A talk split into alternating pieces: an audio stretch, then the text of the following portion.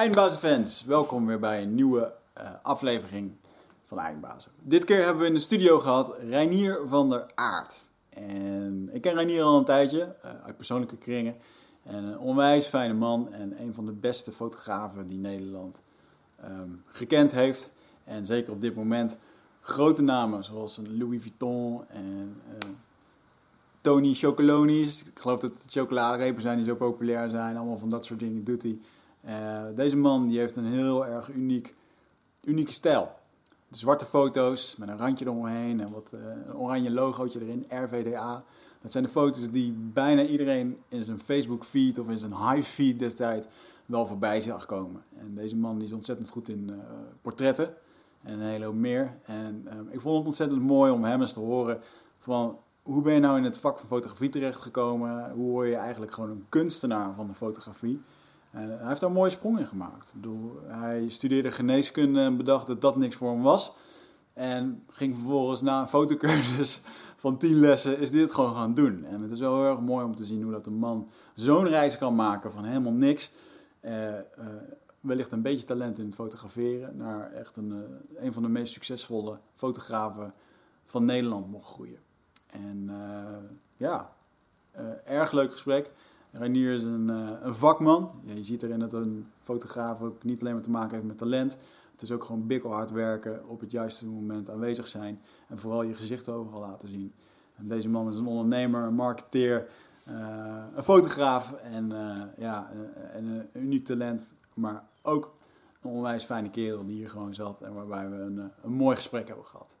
Ik hoop dat jullie deze podcast leuk vonden en Enjoy! Eindbazen wordt gesponsord door Nutrofit. De webshop voor natuurlijke voedingssupplementen en trainingsmaterialen die je helpen bij het verkrijgen van Total Human Optimization. Nutrofit is hofleverancier van merken zoals Onnit, Natural Stacks en Bulletproof Coffee. Probeer onze producten zonder risico door onze money back guarantee. Bezoek ons op www.nutrofit.nl. Bestel je voor 9 uur s avonds, dan zorgen wij dat jouw bestelling de volgende dag geleverd wordt.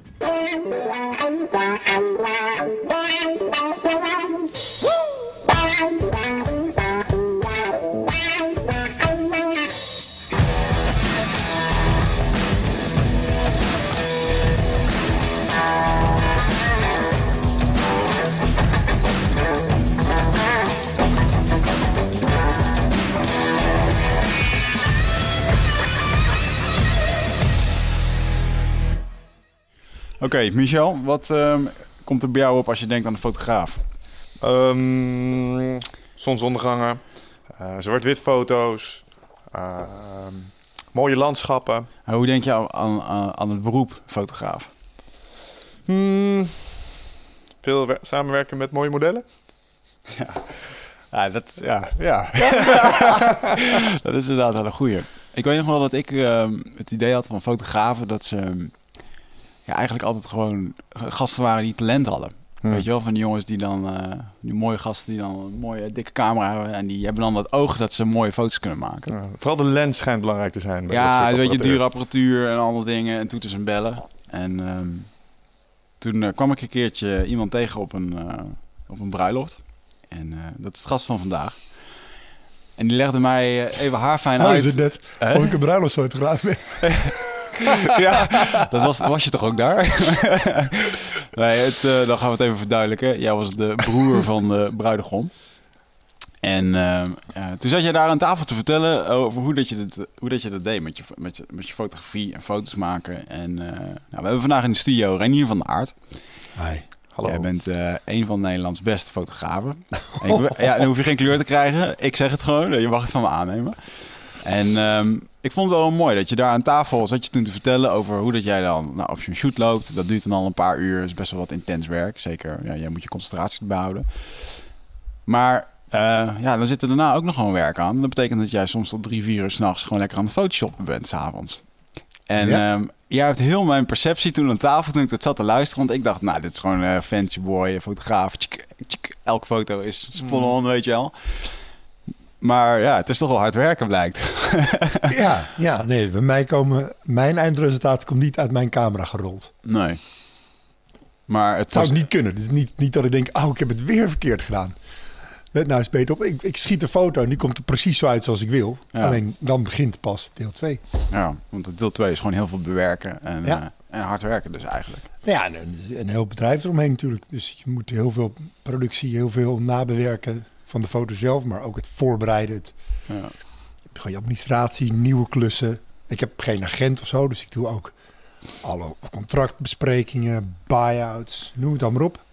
Ja, maar dan ga ik wel eventjes een kleine introductie doen over wat jij allemaal doet qua werk. Want eh zometeen mag je allemaal even gaan vertellen hoe dat allemaal begon. Want het begon voor jou in de snijzaal, maar daar gaan we zo meteen op terugkomen. En eh, eh, op dit moment heb jij eh, behoorlijke klanten. Ehm, ik moet even spieken. Ik, de naam. Tony Chocolonis en zo, dat soort dingen. Mm. Die chocolaatjes en zo. Ja, ja. Louis Vuitton. ja. Je hebt de jurk van Maxima mogen fotograferen. Die kwam bij dat huwelijk eh, op televisie. Ja, te gek. En eh, eh, Maxima en zo zelf. Het Koningshuis zelf ook al een keertje? Ja, Beatrix, eh, Alexander, Maxima.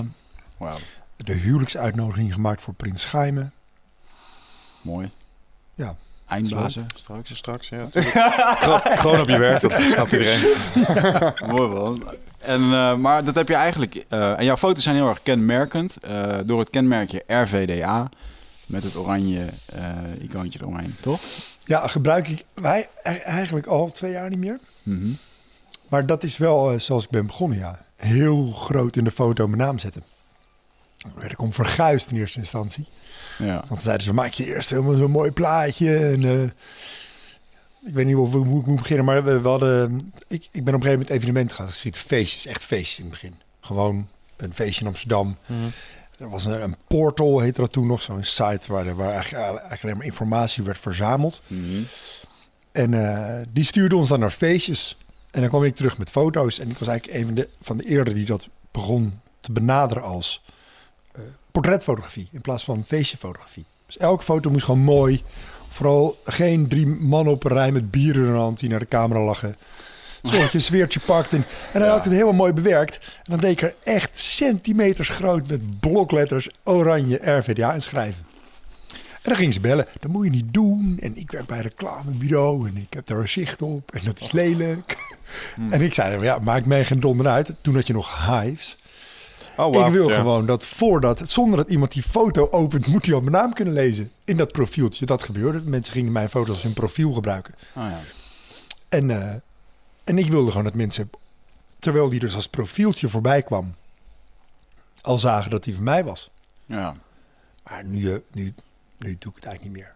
Ze Maar het het werd op een gegeven moment ook een, een ding, zeker voor dames, om, eh, om een RVDA-foto in je profiel te krijgen. Ja, dat was status. cool. Dat is Ja. status. Dat is mooi. Ja.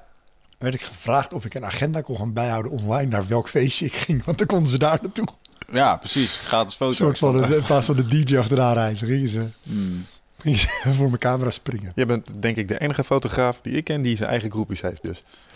Of dat- Er werd een fanclub opgericht op, Echt eh, waar? op, op Hives toen. Dat, ja, was lachen. Maar dat was echt Hives tijd. Dat is niet helemaal, dat is niet helemaal iets serieus Er geworden. is geen Facebookpagina gewijd aan in dat opzicht. Nee, ik heb zelf een bedrijvenpagina. Ja, oké, Want dan ja. kan ik gewoon goed de traffic zien, maar niet... eh, nee.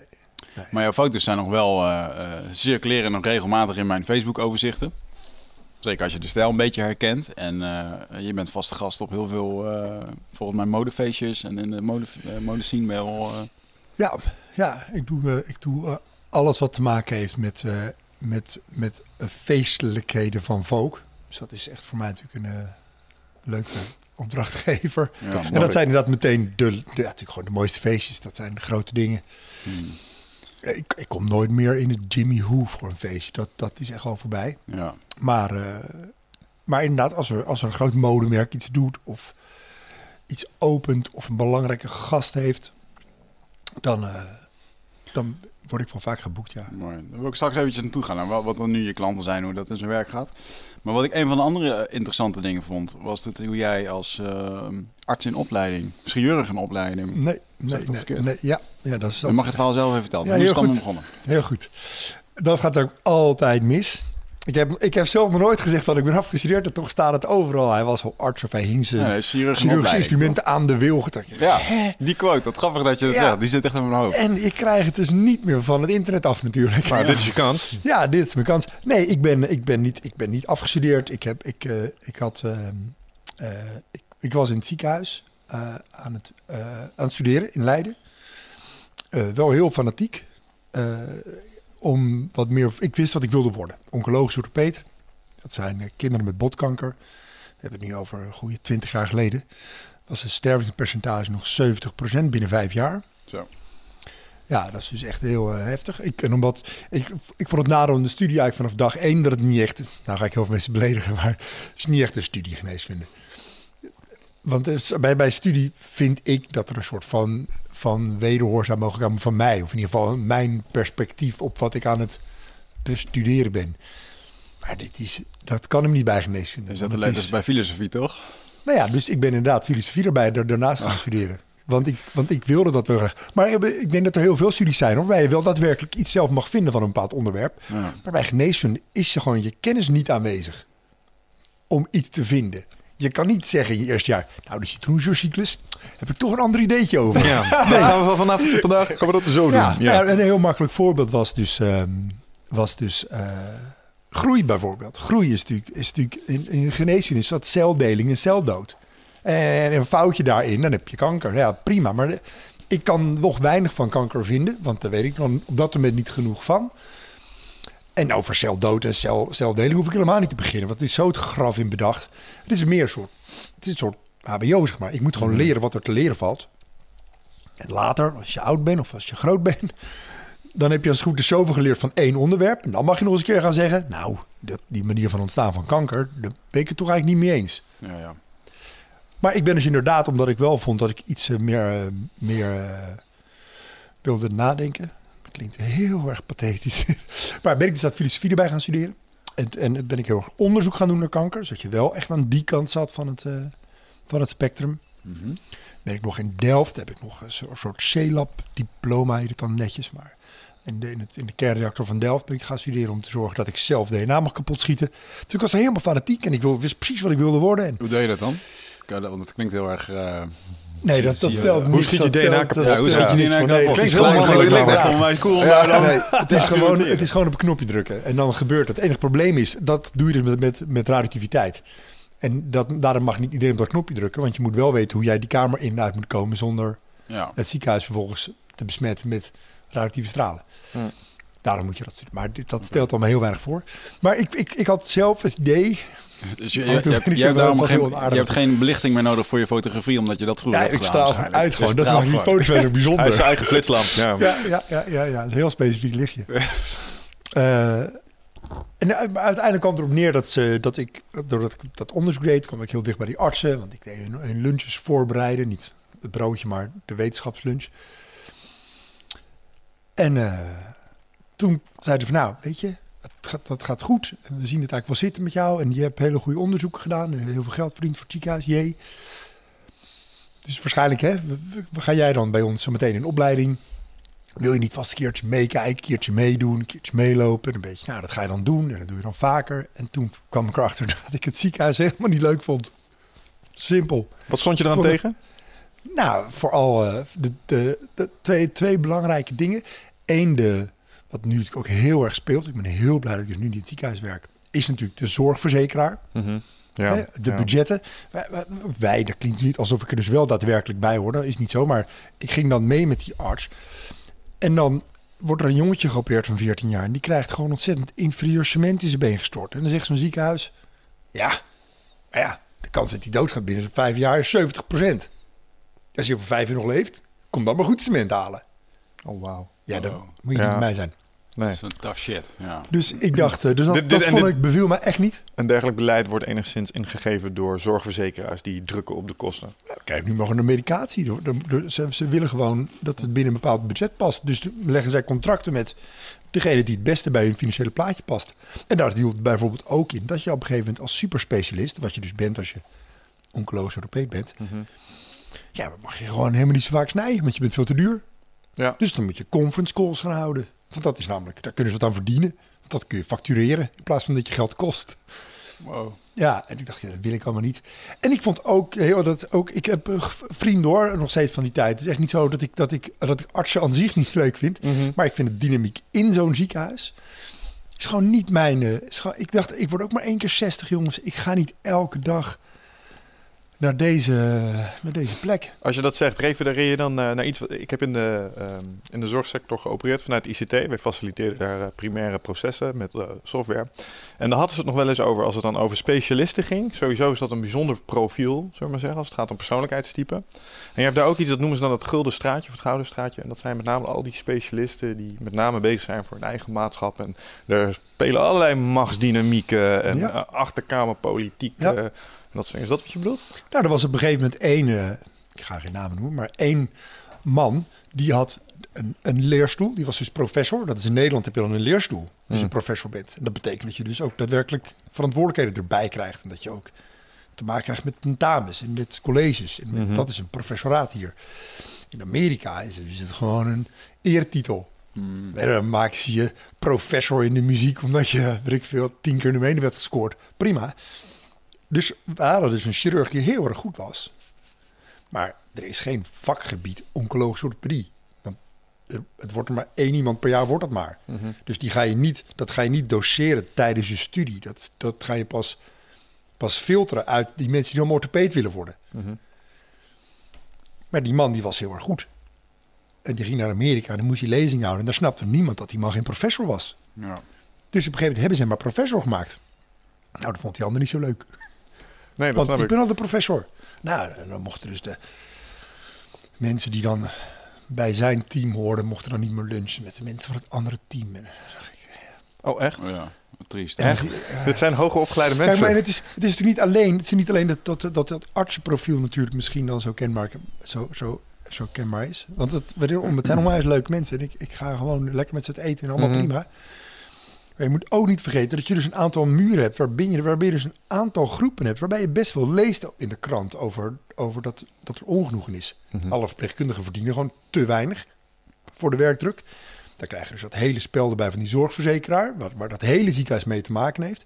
Maar je moet niet vergeten dat het allergrootste deel van de mensen die geneeskunde hebben gestudeerd, wordt geen arts.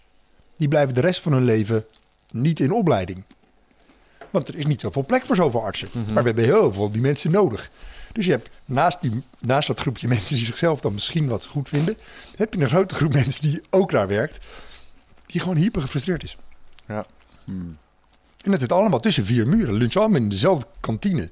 En ik dacht, ja, ik vind het allemaal prima. En ik vind het heel belangrijk dat de mensen worden geholpen. Maar voor mij, serieus duizend anderen, laat ik iets wat anders gaan doen. Ja. En toen ben ik gestopt. Vond mijn vader fantastisch. Ja?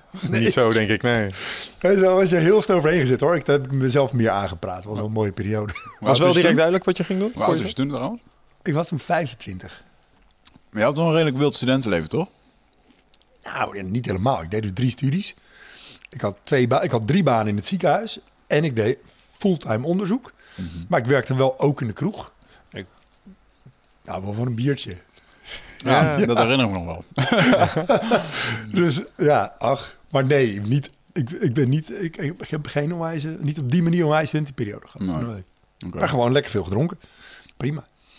Ja. Nou, dat mag in die periode volgens mij ook. Ja. Ja. En toen was je 25 en toen dacht je, ik ga een fotocursus doen.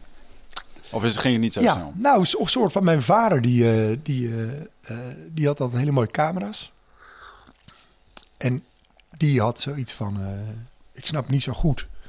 Waarom als ik met mijn dure camera uit Griekenland terugkom, dat die lucht toch net wat minder blauw is dan op die reisbrochure. Hmm. En nu, nu zeg je meteen Photoshop, maar toen was dat er niet. Nee. Maar ja, wat doe je? Je gaat de HEMA en je koopt een filmrolletje. En, en, en, en dan doe je met zo'n camera, dan denk je, hé, hey, nou, nou, nou komt dat eruit, want ik heb een dure camera. En dat werkt anders niet. Ja. Dus die zei, ik wil eigenlijk wel een keer een cursus doen. En ik had bij mijn, in mijn studentenperiode een, een jongen in mijn, eh, in, mijn, in zo'n zo'n zo'n jaarclub ding gebeuren. En die eh, had een hele mooie camera. En op een gegeven moment keek ik daar doorheen en dacht ik, hé, dat, dan zie je echt een andere wereld al. Je ziet, je, je, het werkt natuurlijk anders door zo'n lens, hè? spiegelreflexcamera. Ik had alleen maar van die compact cameraatjes gehad tot dan. En zo'n spiegelreflex zie je echt gewoon een, zie je echt waar, ja, zeg maar niet letterlijk, maar waar figuurlijk de focus ligt. Hmm. Waar de aandacht op wil sturen. En ik had allemaal bijbanen in het ziekenhuis en het betaalde goed. Dus ik dacht, nou, ik koop ook zo'n ding. Dus ik ben zo'n camera gaan kopen. En toen hebben we met mijn vader gezegd, zullen we dan samen op cursus gaan? Hebben we acht donderdagavonden gedaan bij Fotogram. Toen studeerde ik gewoon nog, hè. Dit was toen ik zeg maar eh, 25 was. En, eh, en daar begon, begon die docent te zeggen dat ik wat mee moest doen.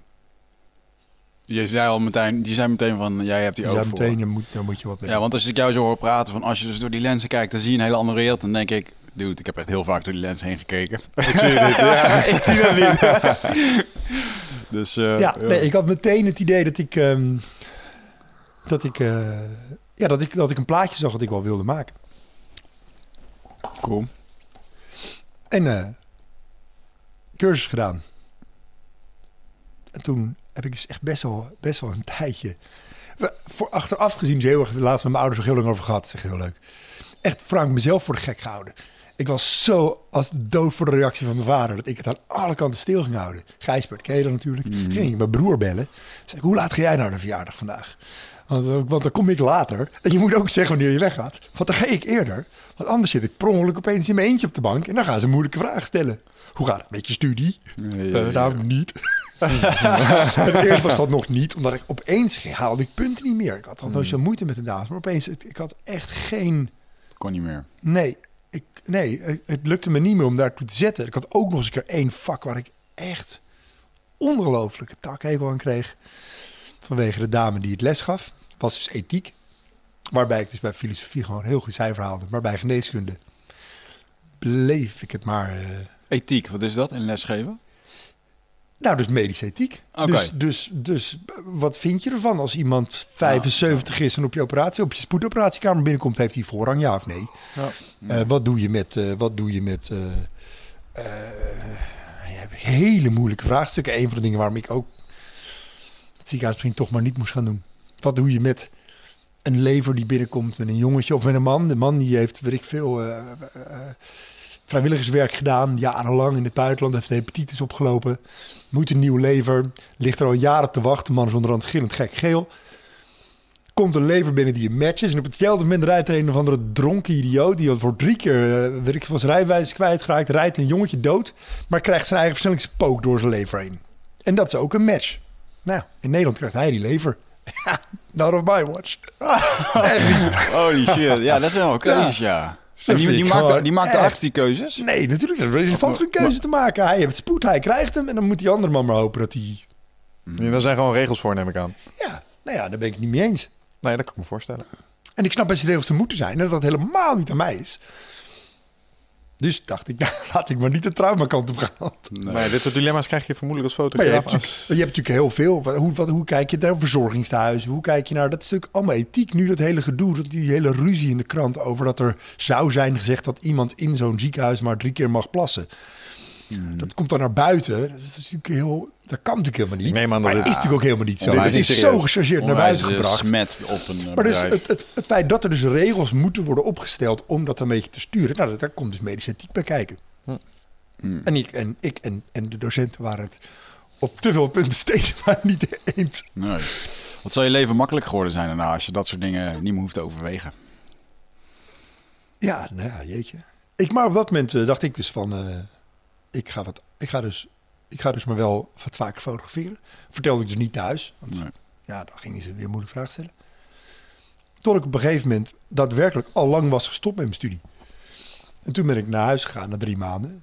Nou, ik moet jullie spreken. Mijn vader, "Oh, je bent het de BV Nederland schuldig en, eh, en je moet het afmaken. En, eh, en ik zei, nou, echt niet. Maar eind van de avond, eh, ik had echt verwacht dat dat een onwijs ding zou worden. En op een gegeven moment, toen was in, hij heeft het drie keer gezegd, je moet het doen, je moet het doen, je moet het doen. En toen was het opeens, eh, en eh, hoe ga je dan nu geld verdienen? Ja, Ja. over de andere boeg. En de volgende dag heeft hij, ik had wat spul meegenomen dat ik al had gemaakt, zeg maar, wat theaterposters en dingen. En die heeft hij eh, op zijn werk op de muur geplakt. En eh, gewoon in één keer met de billen bloot tegen al de- alle commissionairs, er zitten in de bloembollen, Ja. gezegd, eh, nou, ja, mijn zoon is ermee gestopt. nou is hij fotograaf. Dat is wel, wel meteen support dan. Ja, ik wou het zeggen. Maar Ja, ja, dat- ja. ja. dat- Dus ik, ik heb mezelf zes maanden lang wijsgemaakt dat dat niet het geval zou zijn. En dat bleek helemaal verkeerd ingeschat. Ja, ik vond dat wel mooi, want dat eh, eh, heb ik al mogen ervaren toen we met heel jouw familie in België op een mooie boerderij zaten om, eh, om een bruiloft te vieren. Dat wat heb jij een ontzettend warme familie, man. Ja. Eh, ook met Ja. een pa en een ma die eh, je, je pa zegt een oude bezige bij. Ja. ja. Heerlijk om naar te luisteren en gewoon een fijne familie. Dus het, eh, ja, ik kan me wel voorstellen dat daar redelijk snel een vorm van support kwam die gewoon eh, eh, jou ook weer Ja. in je kracht zette. Ja, maar het is natuurlijk, je, gaat, je gaat het waars- waarschijnlijk projecteer je natuurlijk gewoon op jezelf. Weet je, je vindt zelf dat het, dat het stom is dat je je studie niet afmaakt. Ja. Ja. Dus zal hij dat ook wel stom vinden. En dat vindt hij ook stom, maar dat is ook terecht. Alleen dan, dan is het, voor mij was het veel minder makkelijk zelf in te zien dat hij vrij snel zou zeggen: ah, Weet je wat, nou dan doe je gewoon dit. Mhm. Ja. Bewijs, bewijs maar dat je het dan kan. Wat Ga ik, aan de slag. wat ik er wel mooi aan vind, is dat je het wel desondanks hebt gedaan. Want terwijl ik dit beluister, denk ik, hoeveel mensen zitten nog meer in een soortgelijke situatie dat ze eigenlijk iets willen doen, omdat ze ongelooflijk bang zijn voor wat de omgeving ervan vindt.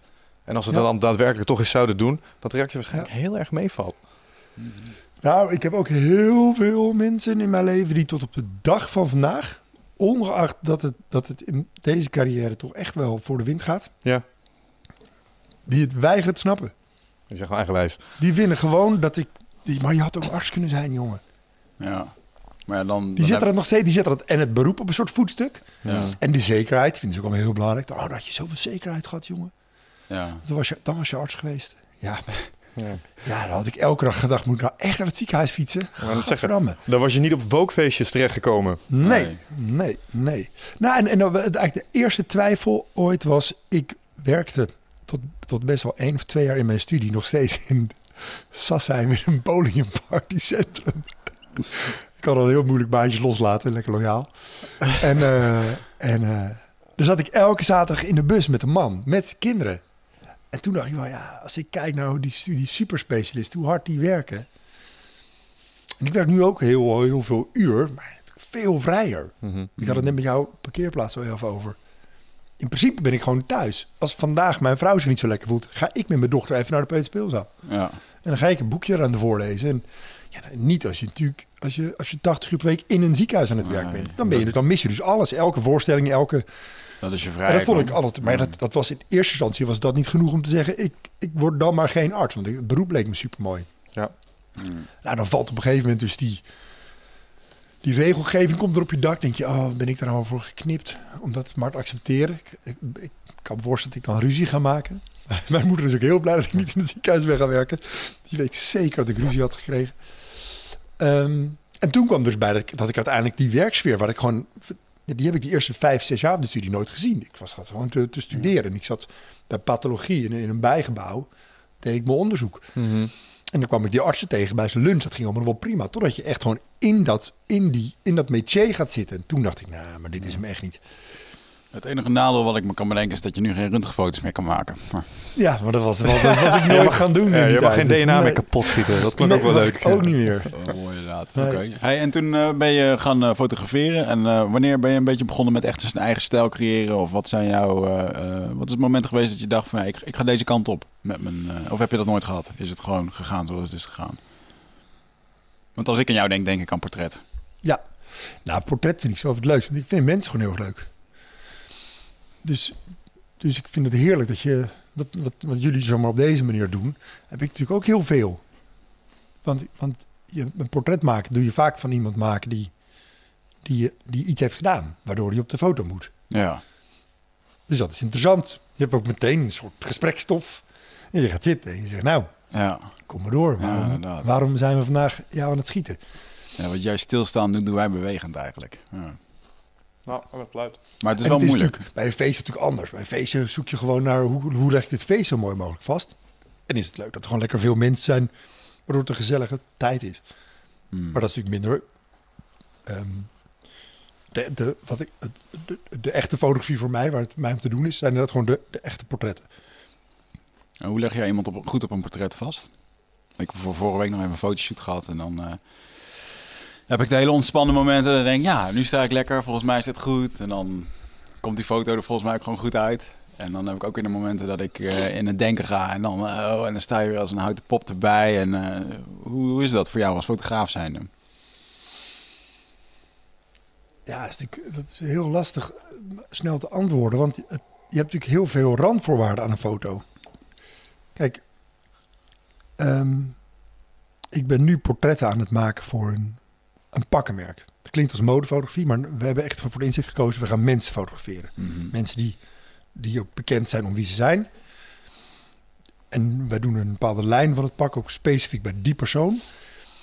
Maar ehm, je maakt dan wel een soort grid. En dat grid is, er moet een buitenfoto met een rookmachine... en er moet een binnenfoto die te maken heeft met zijn beroepssfeer. En er is natuurlijk een uiting.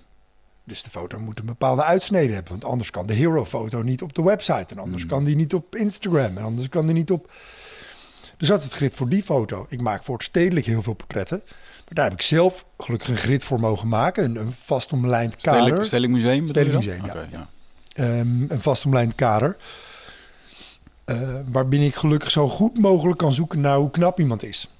Maar als ik, als ik, als ik denk, oh shit, bij jou moet het lampje echt van, van links komen, dan kan dat niet.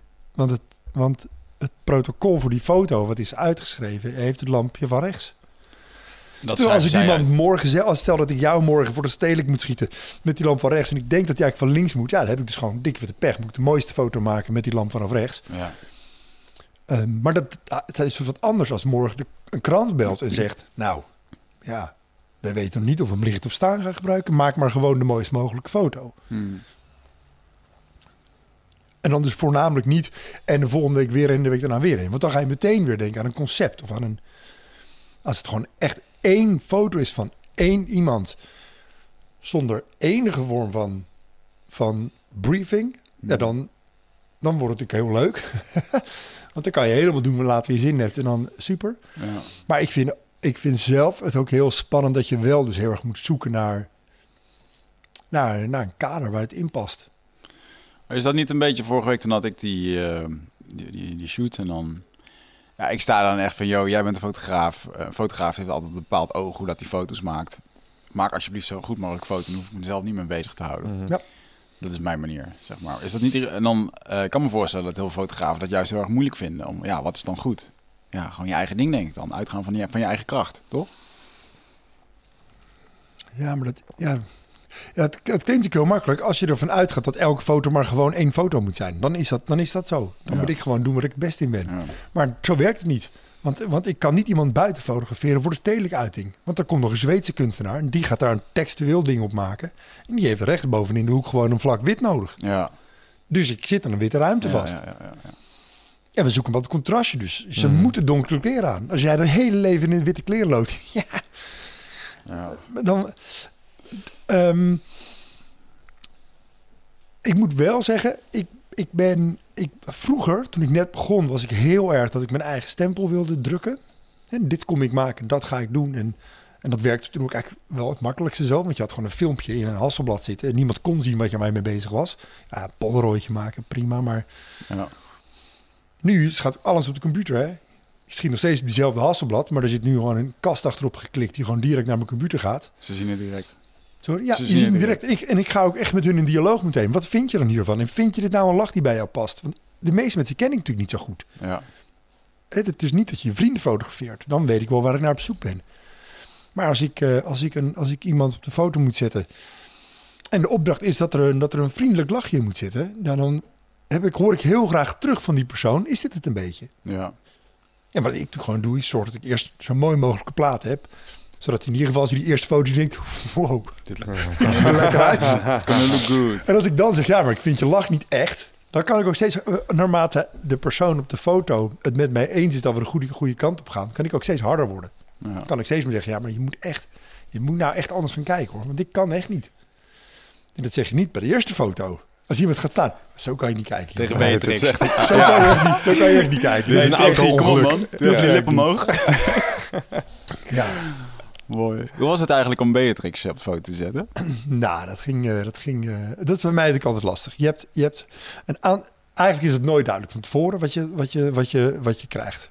Hè, jij zegt dat je, dan, dat je dan zo goed bent en zo, maar ik, ben, ik, heb niet, ik heb niet de naam van de echt grote topfotograaf in de wereld, waarbij iedereen zegt whatever you want. Nee. Bij mij is het gewoon, hé hey Renier, volgende week komt die en die. Je krijgt twee minuten, misschien. Misschien zegt ze wel nee, misschien zegt ze wel ja. Ehm, Maar dit wordt niet gewoon door de overheid geregeld van er moet een fotoshoot van de Koninklijk Huis en Dit hier was, gaat voor, dit was voor Carré en we Ah. kwamen binnen. Ik stond helemaal klaar en zij komt binnen en ze zegt spontaan... nee, ik ga niet op de foto. Uiteindelijk heb ik dat wel voor elkaar gekregen. Hoe? Eh, ja, was deze keer wel met een heel klein beetje hulp van de computer. Eh, ze Oh, stond niet helemaal in eentje. Ze stond niet helemaal in eentje op de foto. Dat heb ik wel doen laten lijken. Ah. Eh, ik, ik heb wel een mooi portret van haar mogen maken. Het was voor Carré, bestond toen 125 jaar. Mhm. Dus die hadden echt een enorme roedel aan, aan, aan Nederlands talent. Van Henny Vriend eh, tot Adele Bloemendaal. Tot... En die hele groep heb ik wel echt mooi met, met op dat moment nog Koningin Maxima mogen fotograferen. Dus dat was wel heel goed. Maar ik kan wel grafisch vertellen. Die, die, eh, ik moest op een gegeven moment dus op dat moment nog Prinses Maxima fotograferen voor BNN. En ik moest drie verschillende foto's van haar hebben. Eentje, dat was voor de- zo'n panel over hoe je met geld om moet gaan. Zij was over die microkredieten natuurlijk. En dat was zo'n hoe ja. moet je met geld omgaan quiz. Mhm. Dus een panel. Dus we willen graag koningin of prinses Maxima met het panel. We willen graag natuurlijk prinses Maxima met eh, Valerio en even hoe die andere presentator heet. Eh, en we willen natuurlijk het liefst eentje van haar alleen. En je krijgt een kwartier, eh, maar wel terwijl de zaal al helemaal zit. Want die beveiliging moet eerst de zaal natuurlijk goed neerzetten. En, dus ik had leuke hoekjes uitgedacht. En helemaal met mijn lamp en met mijn dikke camera met de Hasselblad. Want ik, dat doe ik het liefst met zo'n...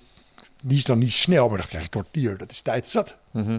En ik ga staan en er komt een boom naast me staan in een groen pak. Met een stopwatch. En die zegt vier minuten. En die drukt op de stopwatch. Serieus? dat dat Wat is de- zo'n scène in een film. Dus ja, ik, ah. ja, dan baal je dus heel erg dat je niet de andere camera hebt klaarstaan. Want dat, dat werkt niet. Die, die Hasselblad, dat is analoog. Ja. Dat, er zit wel een digitaal ding op, maar de, de, eh, het doet niet scherp stellen. Je hebt geen preview van je licht. Het is, nou ja, uiteindelijk is het, is het goed geworden. Het is, niet, het, is niet, het is niet de foto die ik nou zelf in een boek ga stoppen. Van, oh jongens, dat staat een mooiste portret ooit. Dus ik hoop dat die kans gewoon nog een keertje komt. Mhm. De foto van de jurk is mooier. Ja. Wat, Eh, wat terwijl de- dat ligt natuurlijk op dat moment gewoon puur aan de stress. En aan het feit dat je niet één op één mag communiceren met haar. Zij staat daar gewoon en ik heb daar maar een foto van te maken. ja. Dus je hoopt gewoon dat dat, eh, dat daar nou nog een keer een tweede kans voor komt. Wat was het verhaal van de foto van de trouwjurk? Want die, die werd op RTL getoond volgens mij in een programma. Eh, eh, Jan van Miniau is, een, eh, is, een, is ook een vriend van mij, maar is natuurlijk een bekende modeontwerper. Daar heb ik echt veel mee samengewerkt. En die belde op een gegeven moment, zo'n twee weken van tevoren. Dus ik had al een beetje een vaag vermoeden toen ik zijn naam zag staan dat het misschien hier eens mee te maken had. En die heeft gevraagd of ik de laatste twee weken van het proces van de maken van de twee jurken wilde langskomen. Dus ik ben elke dag eh, zijn kant op gereden.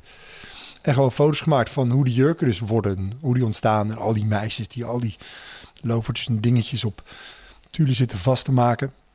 Ehm, en natuurlijk met, met het idee dat we op, op de laatste dag dat die, dat die jurk dus klaar was, dat we hem dan dus op een pop. En hij dacht gewoon eerst gewoon waar ze aan het werken waren. Sorry. Aan het werken waren. Maar ik dacht, ehm, ik wil echt een heel gestileerd plaatje van maken. Sorry leeg stoeltje in de foto gezet. Alsof we echt aan het wachten zijn totdat zij zeg maar, de jurk komt halen. Wat natuurlijk niet het geval is. Die jurk wordt gebracht. Maar, Mm. Eh, en voor Jan was gewoon belangrijk. Want die, er komt natuurlijk een moment waarop, waarop zij naar buiten stapt. En dan komt er natuurlijk meteen persfotografie binnen. Want die gasten hebben allemaal van die camera's die meteen die beelden alle kanten op sturen. Maar ja, het is niet gegarandeerd dat het een mooie foto is. En jij wil dat, dat de wereld ziet hoe mooi die jurk is. Ja. Eh, dus wij hadden gezorgd dat... eh, ik heb op zondagavond de jurk gefotografeerd. Op maandag zijn we dus naar dat huwelijk gegaan. Dus maandagochtend moest die foto af. En op het moment dat zij dus inderdaad naar buiten stapte met, eh, met koning Willem-Alexander... stuurde Jan die foto de wereld in. En natuurlijk zijn persbureau. Gewoon naar elke, elke inbox. Dit is in ieder geval de jurk. Dat je in ieder geval een mooie foto van de jurk hebt. Nou, en dat kunnen ze natuurlijk of niet oppakken. Want hey, we hebben al een foto met de koningin erin. Misschien leuker. Mhm.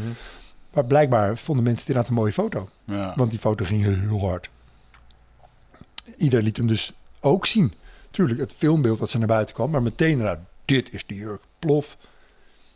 Met jouw naam erbij? Of niet? Nee, Of gaat dat gewoon niet? verkeerd. Is dat, is dat dan juist het ding wat jou irriteert als fotograaf zijn? Dat, ja, je naam wordt er niet altijd bij vernoemd. Nee. Moet dat wel volgens jou? Ja. Want Ook voor andere dit is een gevoelig fotografen. punt, dit is een gevoelig Ja. punt voor fotografen. Je zit met hier ook heel stellig in. Wat, ja, eh, zeker met media. Weet je, je, je, je, je, eh, je maakt werk en het, ten eerste, het is gewoon wettelijk verplicht, weet je. Dus eh, het, is- het, is geen, oh, daar zitten we je namen bij. Eh, nee, ja. maar dit is een gevoelskwestie. Dit heeft En, niks met wettelijk te en maken. voor mij, voor mij ik doe heel veel dingen, zoals dit ook. Daar gaat het natuurlijk verder niet om, maar ik doe heel veel dingen gewoon zonder, zonder dat het iemand geld kost. Ja, weet ik veel. Ik vind het mooi om te maken en iemand heeft een mooie foto nodig. En ik heb gelukkig klanten genoeg die wel betalen. Ja. Sorry jongens. En, eh, en, eh, en, dus, en maar ik heb ook klanten die dat niet kunnen. En dan, en dan, en dan zet iemand zo'n foto op RTL Boulevard en dan staat je naam er niet bij. Ja, maar dat is natuurlijk voor mij, is dat is natuurlijk het idee. Ja. Dat, dat de wereld je werk ziet. En dat je daardoor bekender wordt. Niet dat ik beroemd wil zijn. ik hoef geen groepjes, ik hoef niet gillende mensen voor mijn deur. Maar de vorm van bekendheid waarin inderdaad je als fotograaf wordt erkend als... oh, maar die gast doet het wel echt, die maakt echt heel mooi beeld. Mm. Is natuurlijk fijn. Want dan, daardoor groei je als fotograaf. Mhm. Niet alleen doordat je moeilijkere opdrachten zou krijgen, grotere opdrachten zou krijgen. Ook omdat je gewoon er meer geld voor krijgt. Ja. Wat handig is. Dus eigenlijk was dat grote logo voor jou helemaal nog niet zo slecht. Dat moet je gewoon houden. Nee, ja, ja, nou ja, dat, dat, ik denk die is hem dan hadden laten zien. Hè. Dat krijg als een heel, dat is een heel mooi spanningsveld. Wel eens rechtszaken gehad omtrent dit soort dingen? Of niet? Nee, maar ik heb wel heel veel advocatenbrieven liggen. Ik ben nu ook weer bezig. Maar ja. Ik- Ja, ik probeer het gewoon wat grappig af te handelen. En, eh, en het probleem is natuurlijk, het is media, weet je. Ja. Ik kan niet, ik kan niet, eh, eh, ik kan niet late night het gruwelijk moeilijk maken. Eh, want, want als ik volgend jaar een boek uitgeef, eh, wil ik niet dat, dat, dat, dat ze beginnen bij de redactie en zeggen: Oh, cool, er komt een mooi boek uit van die gast met die oranje letters, moeten we doen. En dat dan op een gegeven moment iemand zegt: Nee, we vinden eigenlijk niet zo aardig. Nee. Laat maar. Hij heeft een paar moeilijke brieven gestuurd Hij een heeft een tijdje paar geleden. moeilijke brieven gestuurd. Ja, op die jongen, jongen, die Ja. is eh zagrijnig. Dat is wel een Ik delicate helemaal niet, ik ben nooit zagrijnig. Ja. Ik vind alleen op een gegeven moment mag je gewoon niet mijn foto gewoon commercieel uitbuiten. Ja. Dus het moet daarover geschreven worden. En dat moet dan zo dat, dat ik als het goed is er wat aan overhoud. En dat zij als het goed is weten dat ze het vooral niet meer moeten doen. Mhm. Zonder dat er mensen boos zijn geworden op elkaar. Ik zou echt verwachten dat dat beter geregeld was in Hilversum. Dit soort dingen. Nee. Die pakken is gewoon wat ze echt- kunnen. Nee. Ja, dat, nou ja. ja, we hebben zelf ook wat- recentelijk wat ervaringen ermee gehad. Dat je denkt, wauw, dit is echt gewoon nog vijf minuten voordat het allemaal begint. Gaan ze dit gewoon nog allemaal doen. En Ja. je had verwacht dat het echt een mediafabriek is die dit soort dingen standaard checkt. Ook rechten voor foto's en dat Ja. soort dingen regelt. Maar En je Ja, moet ja. het een keertje omgekeerd doen. Je moet eens een keer een stukje van late night jatten en, dan, en dat commercieel gebruiken op een andere zender. Nou, heb je natuurlijk heb je Ja. een hele batterij aan advocaat op je dak. hmm, Ja, ja, bizar, ja. Ja, het is ook wel eens iets wat wij altijd van dit podcast hebben gevonden. Wij hebben die source niet zo. Weet je, je bent hier helemaal vrij en je hebt hier Ja. geen last van dat soort clubs die iets van je moeten. Of juist niets van je moeten. Ik bedoel, ja. Ze- er ligt macht daar blijkbaar. Jij hebt er ook rekening mee te houden, is wat ik Ja. bedoel te zeggen. Maar dan de keerzijde, foto van de, eh, de positieve keerzijde. De foto van Maxima, de jurk, die wordt geplaatst zonder jouw naam. De kenners weten dat jij het bent. Jij hebt daar waarschijnlijk meer opdrachten uitgekregen. Ja, ja, tuurlijk. Ja, Tuurlijk. En dat is, maar dat is ook waarom ik, waarom ik zo'n foto ga maken. En dat is waarom ik bij de ene klant zeg: nee, ik geef nul korting. ja. Want de foto die ik voor jou kon maken, vind ik, doe ik met liefde. Maar is voor mij nul stap omhoog. Is Hmm. gewoon laten zien, is gewoon doen wat ik kan. Wat de hele wereld weet dat ik kan. ja. Dus daar heb je gewoon het geld voor neer te leggen. Op een gegeven moment werd ik gebeld door ehm, The Guardian. Die zeiden, ja, we hebben een katern en daar moet een, een foto in van een interieur. Ik zeg, nou, dan heb je de verkeerde gebeld. Want ik ben geen interieurfotograaf. En eh, dus ik zie dat niet zo gebeuren. Ja, maar ik, we hebben echt gehoord dat we jou moeten hebben. Nou, dat is natuurlijk leuk. Hè? Dat ze uit Engeland bellen dat ze mij moeten hebben, prima. ja.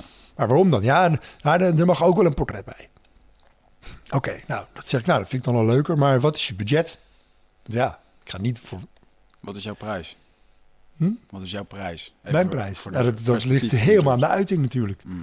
Ja, als ik, of ik nou voor, voor een, merk wat een campagne maakt naar, eh, naar het buitenland moet. Of dat ik een feestje fotografeer voor Vogue. Of dat ik eh, een theaterproductie fotografeer. Daar zit niet echt een vaste prijs op. Nee. Die zijn wel heel vast. Anders wordt de belastingdienst heel boos op me. Mm. Dus ik kan aangeven, al deze klussen doe ik voor zoveel en al deze klussen doe ik voor zoveel. Maar kan je richting ja, geven voor onze, eh, onze luisteraars? Want stel nou dat ik jou voor een feestje wil boeken. Wat kost er een hier dan? een feestje, klein feestje, mag je niet heel veel beeld verwachten. Een beeld of 100, ben je zo'n 2000 euro kwijt. Ah, ja. Ja, ex-BTW. Terwijl dus het gemiddelde iemand in Amsterdam voor 150 euro doet. Ja. Krijg je eigenlijk hetzelfde voor terug. Alleen een andere foto, als het goed is. Ja, Ja. Maar ja, kijk, er zijn natuurlijk ook feestjes die duren dan net wat langer. Ja, dat gaat gewoon per uur. En die zeggen wel, ik wil 300 foto's. Ja, dan wordt het echt een heel ander, heel ander kostenprijs. En als je nou zo'n eh, een jongen als Louis Vuitton eh, voor, je, voor je kies krijgt, over wat voor bedragen pas je, als je daarover wil praten hoor. Ik bedoel, Nou ja, ik dat, dat het is dus, dus, dus, dus, dus The Guardian, die zegt, eh, ons budget is 250 dollar. Of uh, pond, natuurlijk, pond. Die zegt, ja, maar dat kan helemaal niet. Want dat kan niet, daar ga ik niet, daar ga ik niet. Daar ga ik zeker niet de foto van maken die ik eigenlijk niet wil maken. Mhm. Nee. Iemands interieur, wat is het nou? Ja, dat is leuk. Dat is een leuke kans voor iemand die graag interieurfotograaf wil worden. Geef Ja. dat geld aan hem. En dan denkt hij, jee, ik kom in de krant Ja. met, met mijn interieurfotografie. En dan heb ik wat geld. Weet je, dat vind ik ook prima. Mhm. Nou, nee, maar we moeten toch echt jou. Ik zeg, goh. Laat eens zien dan. Wat, wat die, en toen stuurden ze dus een, een foto van een katern. Maar dat was dus eh, Paul Smith. Dus ik dacht, oh. Ja, als we het over dat soort namen gaan hebben. Had dat dan gezegd? Dan vind ik het een ander verhaal, weet je. Dus ik had toen al gezegd... Wow, if it's the likes of Victor en Rolf, then I'll do it. Want dan, dat inter- interieur maalt mij nog steeds niks. Maar dan heb ik Victor en Rolf. Die Ja. ik morgen niet heb. Mhm. Ja. Die doe ik morgen gratis voor je. Als, als dat... Nu is toevallig net dit jaar heel groot Victor Rolf mogen fotograferen voor de komende twee jaar. Dus niet gratis. Eh, dus dat is allemaal goed gekomen. Maar toen, toen bleek het inderdaad Ante Corbijn te zijn. Ante Corbijn en Marcel Wanders. Mm. Ja, dat je Ante Corbijn mag fotograferen. Echt, man. Ja. Nou, dat is geen geld voor hoeven geven, hoor. Ik heb het voor duur gestuurd, maar dat Ja. niet hoeven. Want dat is leuk. En die, die man wil je graag voor je lens. En dus dat is, dat, zo, zo, zo, zo ga je gewoon door, je, door, door, door, door dat ja, soort oerwoud van opdracht heen. En je probeert gewoon aan de ene kant datgene wat je zeker weet goed kan, gewoon zo maximaal te, te ja, uit te buiten. Klinkt zo negatief. Maar daar probeer je gewoon daadwerkelijk voor te krijgen wat ik vind dat het waard is. Mm. En je probeert in de, in, in de, in de momenten ertussendoor probeer je elke keer dingen te doen die, die net een stap hoger gaan. En dan snap ik heel goed dat sommige mensen daar risico op lopen. Omdat ik dat nog nooit heb gedaan. Of omdat. Ja. En dat, dan moeten we met je kijken. Maar soms ook echt gewoon met, met andere afspraken. We zeggen, nou weet je, ik kom, het kost je niks totdat jij die foto gaat gebruiken. Oh. En als jij de foto gebruikt, dan is het gewoon volle map. Want dan vond je hem blijkbaar goed genoeg. Want als je hem niet goed vindt, heb je nul voor je budget opgemaakt. Kan je morgen iemand anders bellen. Hè, een jongen die je, waarvan je zeker weet dat hij het wel goed kan. Mm. Maar ik wil wel die kans hebben. Slim. Ja, en, en je weet het ook nooit hoe het gaat. Kijk, bij het volgende week heb ik er eentje. Dat wordt een heel bekend iemand. Ik mag nog niet zeggen wie, maar dat maakt niet uit verder. Maar dan weet ik gewoon echt niet of ik daar überhaupt een minuut mee krijg. Nou, je gaat er wel maar gewoon naartoe. Hm. Je kan je ook zeggen, voel ik me te goed voor. Maar dat heb ik dus helemaal niet. Want ik, als ik hem wel heb, jee. Hoe werken dit soort dingen dat je eh, mag komen en dan mag hopen dat je een foto mag maken? Dan, eh, dan komt er een be- beroemd iemand Ja. en dan krijgen fotografen misschien een klein beetje tijd als je daar bent. Ja, of, of die persoon heeft er geen zin in en de beveiliging blijft eromheen staan. Nou ja. Kijk, en ik, ik ben geen persfotograaf. Ik ga niet voor de deur liggen ergens. Dat, dat bedoel ik niet. Dit is wel ergens binnen en zo. Mhm. Alleen als zij aangeeft, ik wil het niet, persagent, hè, ik heb dus een dame natuurlijk tussen. Mhm. En als die naar mij toe komt en zegt, ze wil niet, dan, Ja, ben je voor niks gekomen. ja, dan, dan ga ik ook echt geen foto maken. Want, Nee. dan, want dan is de kans dat ik, stel nou dat ik er over een jaar diezelfde persoon tegenkom en die herinnert mij. Want ik ben heel lang en ik heb een hele grote camera bij me, echt zo. Ja, dan zegt ze, jij was die, jij was die, die sufkut die toch een foto nam. Ja, daar heb ik wel een Moet vraag hebben. over. Dus dan loop je gewoon weg. Zeg je sorry, dan komt de andere keer. Hoe kijk jij daar tegenaan? We hebben hier een keer meneer gehad, Jan Dijkgraaf. Die nu in de politiek zit. Die nu in de politiek zit, ja. Die doet het voor de burger, heb ik begrepen. Ehm, maar die had, een, eh, die had een interessant beleid als het ging om eh, zeg maar je persoonlijke grenzen. Die heeft eh, zeg maar mensen opdracht gegeven om door vuilnis heen te spitten bij mensen. En dat, soort dingen. dat vind ik nogal een incursie van je private space. Ehm hetzelfde, hetzelfde zou ik me kunnen voorstellen als je constant eh, van die persmuskieten in je gezicht hebt die kiekjes van je aan het maken zijn. Ik kan me echt wel eens voorstellen, dat was het grapje hier ook een beetje, als wij constant eh, zo'n eh, idioot met zijn grote lens in je smurf hebt zitten, dat je daar best nog wel eens een keertje een beetje gefrustreerd van zou kunnen raken. Hoe kijk jij naar dat soort fotografen? Want ik hoor je net zeggen, ja, ik doe het niet omdat ik misschien wel mijn kansen later vergooi, maar ik vind ook wel een inbreuk op die mensen hun eigenlijk bestaan. Ja, kijk, in dit geval, of laat ik een, een ander geval nemen. ehm, Ik heb twee maanden geleden was meneer Pieter Lindbergh hier in Nederland. Met echt een hele roedel eh, van die meisjes waar jij het net over had. Hoe zie je fotografen? Daar kwamen hele mooie modellen mee. Ehm, kijk, die komen naar een opening van een expositie. Dan, Hmm. Kijk, dan moet je niet... Dan kan je niet zeggen... Ik wil... Natuurlijk kan je niet zeggen. Maar dan vind ik het een beetje gek als je zegt... Ik wil helemaal niet gefotografeerd worden. Ja, tuurlijk. Dit is een opening. Daar, is, daar wordt heel veel geld in gepompt door mensen die jou invliegen. Die willen daar een soort revenue van hebben. Dat is een spelletje. En als je dat niet wil, dan kom je toch lekker niet. Ja, dan ga je lekker op de bank zitten. Of ga je lekker uit eten. Of... Oh, maar dat is helemaal duidelijk. Dat snap ik wel. Maar het is Dus- iets heel anders als je iemand zijn tuin gaat liggen. Ik ben nog nooit, ik ben nog nooit in iemand zijn tuin gaan liggen. Ik ben nog nooit, ik heb nog nooit, ik doe ook niet voordringen bij dingen. Als het allemaal niet lukt, jongens, dan lukt het lekker niet. Dan Ja, maak ik wel een hele mooie foto van die groep met mensen. Ik probeer zoveel mogelijk groepen fotografen te mijden. Hmm. Ja. Dat, dat, dat, het, als er een groep fotografen is, is het dus eigenlijk altijd pers. En ik vind pers op zich helemaal niet erg, maar er is een bepaald slag fotografen die je bij, zeker dus die jetset-achtige dingen waar ik dus kom, Mhm. hè. Bij mij werkt het vaak zo, je hebt een opening van bijvoorbeeld een mooi hotel, weet ik veel wat. Die willen natuurlijk, als ze mij inhuren, ook wat foto's van de aankomst van de bekende mensen. Die aankomst is buiten. Mhm. Buiten staat het dus zwart. Met een hele... Met mensen die zich fotograaf noemen, maar het is... weet je, het heeft niks te maken met wat ik doe. Het gaat er niet eens of het een mooie foto is. Ze moet er gewoon op staan. Mhm. En als ze erop staat, is de foto gelukt. Ja. En dat moet, het kan bijna het, het enige criterium voor ze zijn. Want ze doen er niks aan om het mooier te maken. Helemaal niks. Ze passen hun apparatuur niet aan. Ze doen niet een ander lichtje. Ze doen geen... Ze gaan eens door hun knieën. Gewoon klik. Dat is, die mensen moet niet hebben. Maar ik moet wel daar even die foto maken. En voor mij is dan het leuke dat ik mag vervolgens naar binnen. En zij helemaal niet. Ja, oké. Dus altijd een, heel kinderachtig. Maar altijd even zo'n lekker moment. Ik, oh ja, Ja. Nou, als je ik ga nu even binnen. Hey, die schouder zo. als je bij zo'n kapper door de privé heen bladert, Nee, dan dus je ik vind dat, ik ben dat, vind ik vreselijk. Vreselijk. Ja. De, echt- de echte paparazzi is absoluut niet, eh niet aan mij besteed. En die- voor mij is het dus gewoon kansen zoeken. En ik werd op een gegeven moment gebeld voor... Dat was vond ik altijd wel een leuk verhaal. Dus door Vogue, die belde me op en die zeiden... Zou je backstage willen fotograferen bij een andere fotograaf? Ik meteen beledigd. Hoezo? ben ik niet goed genoeg? nou, was dat dus inderdaad, wist ik op dat moment nog niet. Maar dat was inderdaad bij Pieter Lindbergh. Ik weet niet of je dat wat zegt, maar Pieter Lindbergh is echt, echt een grootheid. Is ook een eindbaas in de fotografie. Ja, hij is een eindbaas. Hij man is 73, maar die heeft echt die heeft een hele stijl fotografie op de kaart gezet. Hmm. Hij heeft dit jaar weer gisteren gelanceerd een nieuwe Pirelli-kalender gedaan. Hè, als je het over bedragen hebt, dan heb je het over 80.000 dollar per dag als dagprijs. Dan zit je gewoon serieus zeven dagen in de week volgeboekt. Wat zijn wij toch een underachievers? Dus- Pieter, Pieter Limburg heet hij Pieter gewoon? Lindbergh. Dat is een Duitser, een Poolse Duitser. Ah. Wil jij trouwens nog een kopje koffie? Nou, lekker Ja? eigenlijk. Lig het? Een theetje voor mij.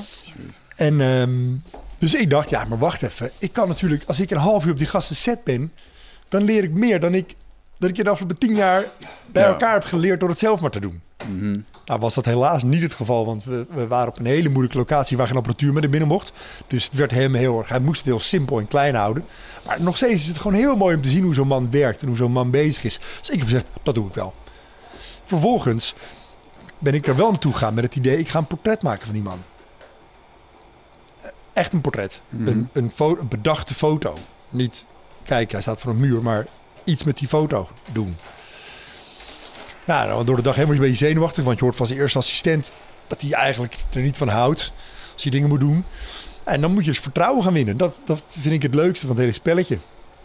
Zorg dat je iemand zo gek krijgt dat hij doet wat ik voor ogen had. Nu moest hij dus, hij moest een petje op, zijn bril moest af, hij moest zijn handen voor zijn hoofd houden. Je zag hem bij elke handeling die ik zei dat hij moest doen, zag je hem moeilijk gaan kijken.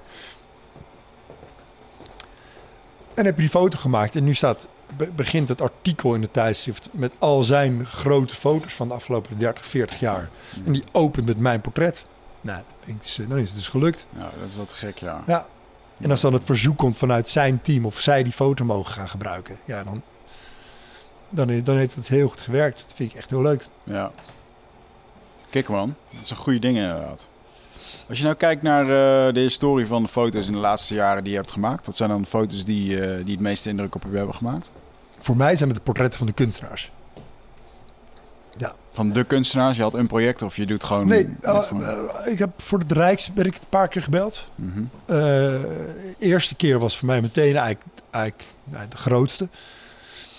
Was Damien Hirst. Die, Mhm. die kwam toen met die schedel. Die, de, de For the Love of God, een kunstwerk. is die diamanten scheo, ja, klopt? helemaal plak met diamanten. En ik had net een, een half jaar daarvoor een, een portret gemaakt van eh, Paul Verhoeven, Jeroen Krabbe. Op een feestje met veel persfotografen, waarbij iedereen met dezelfde foto naar huis is gelopen. En ik had een heel andere foto gemaakt. En dat is blijkbaar opgevallen. Hmm. Plus, er zat een meisje en die kende weer iemand. En die, waar we net ook wel heel kort voor het gesprek over hadden. Op een gegeven moment gaat het er ook gewoon om wie je kent. Of wie jou dus kent. Ja. Eh, en dat was een beetje 1 1 is 2. Het meisje zei, je moet er een hier hebben. Toen zei oh, maar dat is ook die gast die inderdaad die foto heeft gemaakt. Ja, inderdaad. Als hij in, in 20 seconden een ander beeld kan maken dan die andere 30 fotografen... Mhm. moeten we misschien dus die kans maar geven. En eh, toen kreeg ik inderdaad dus een kwartier met, eh met Damien Hirst. Toen heb ik na zes minuten gezegd, nou, we zijn klaar. Staat erop. Ik had gewoon één foto in mijn hoofd. En ik had een heel riedel bedacht hoe ik daar moest komen. Dat kon ik echt niet in één keer aan hem vragen. Nee. Maar een heel verhaaltje bedacht hoe ik daar moest komen. En wat, mijn, wat mijn saveways zouden zijn. Dat ik in ieder geval met een foto thuis kwam die mooi zou zijn. En, en op een gegeven moment gebeurde er iets in het gesprek. Eh ja, wil ik verhaal vertellen? Ja, natuurlijk. Ja, is, Damien eh, Hirst is dus heel beroemd. Echt is zo'n popster natuurlijk in de kunst, zeg maar. Of rockster in de kunst. Ja, eh, dus die man die, die wordt elke dag gefotografeerd. Die, die, wordt doodgegooid met camera's. Ehm Rijks belt en zegt: We hebben van hem een foto nodig samen met, met die schedel. Dus ik dacht: Ik wil graag hem met die schedel. eh, op een manier die hij misschien niet snapt. Misschien wel, weet ik nog niet. Maar ik moet hem in ieder geval zijn vertrouwen winnen.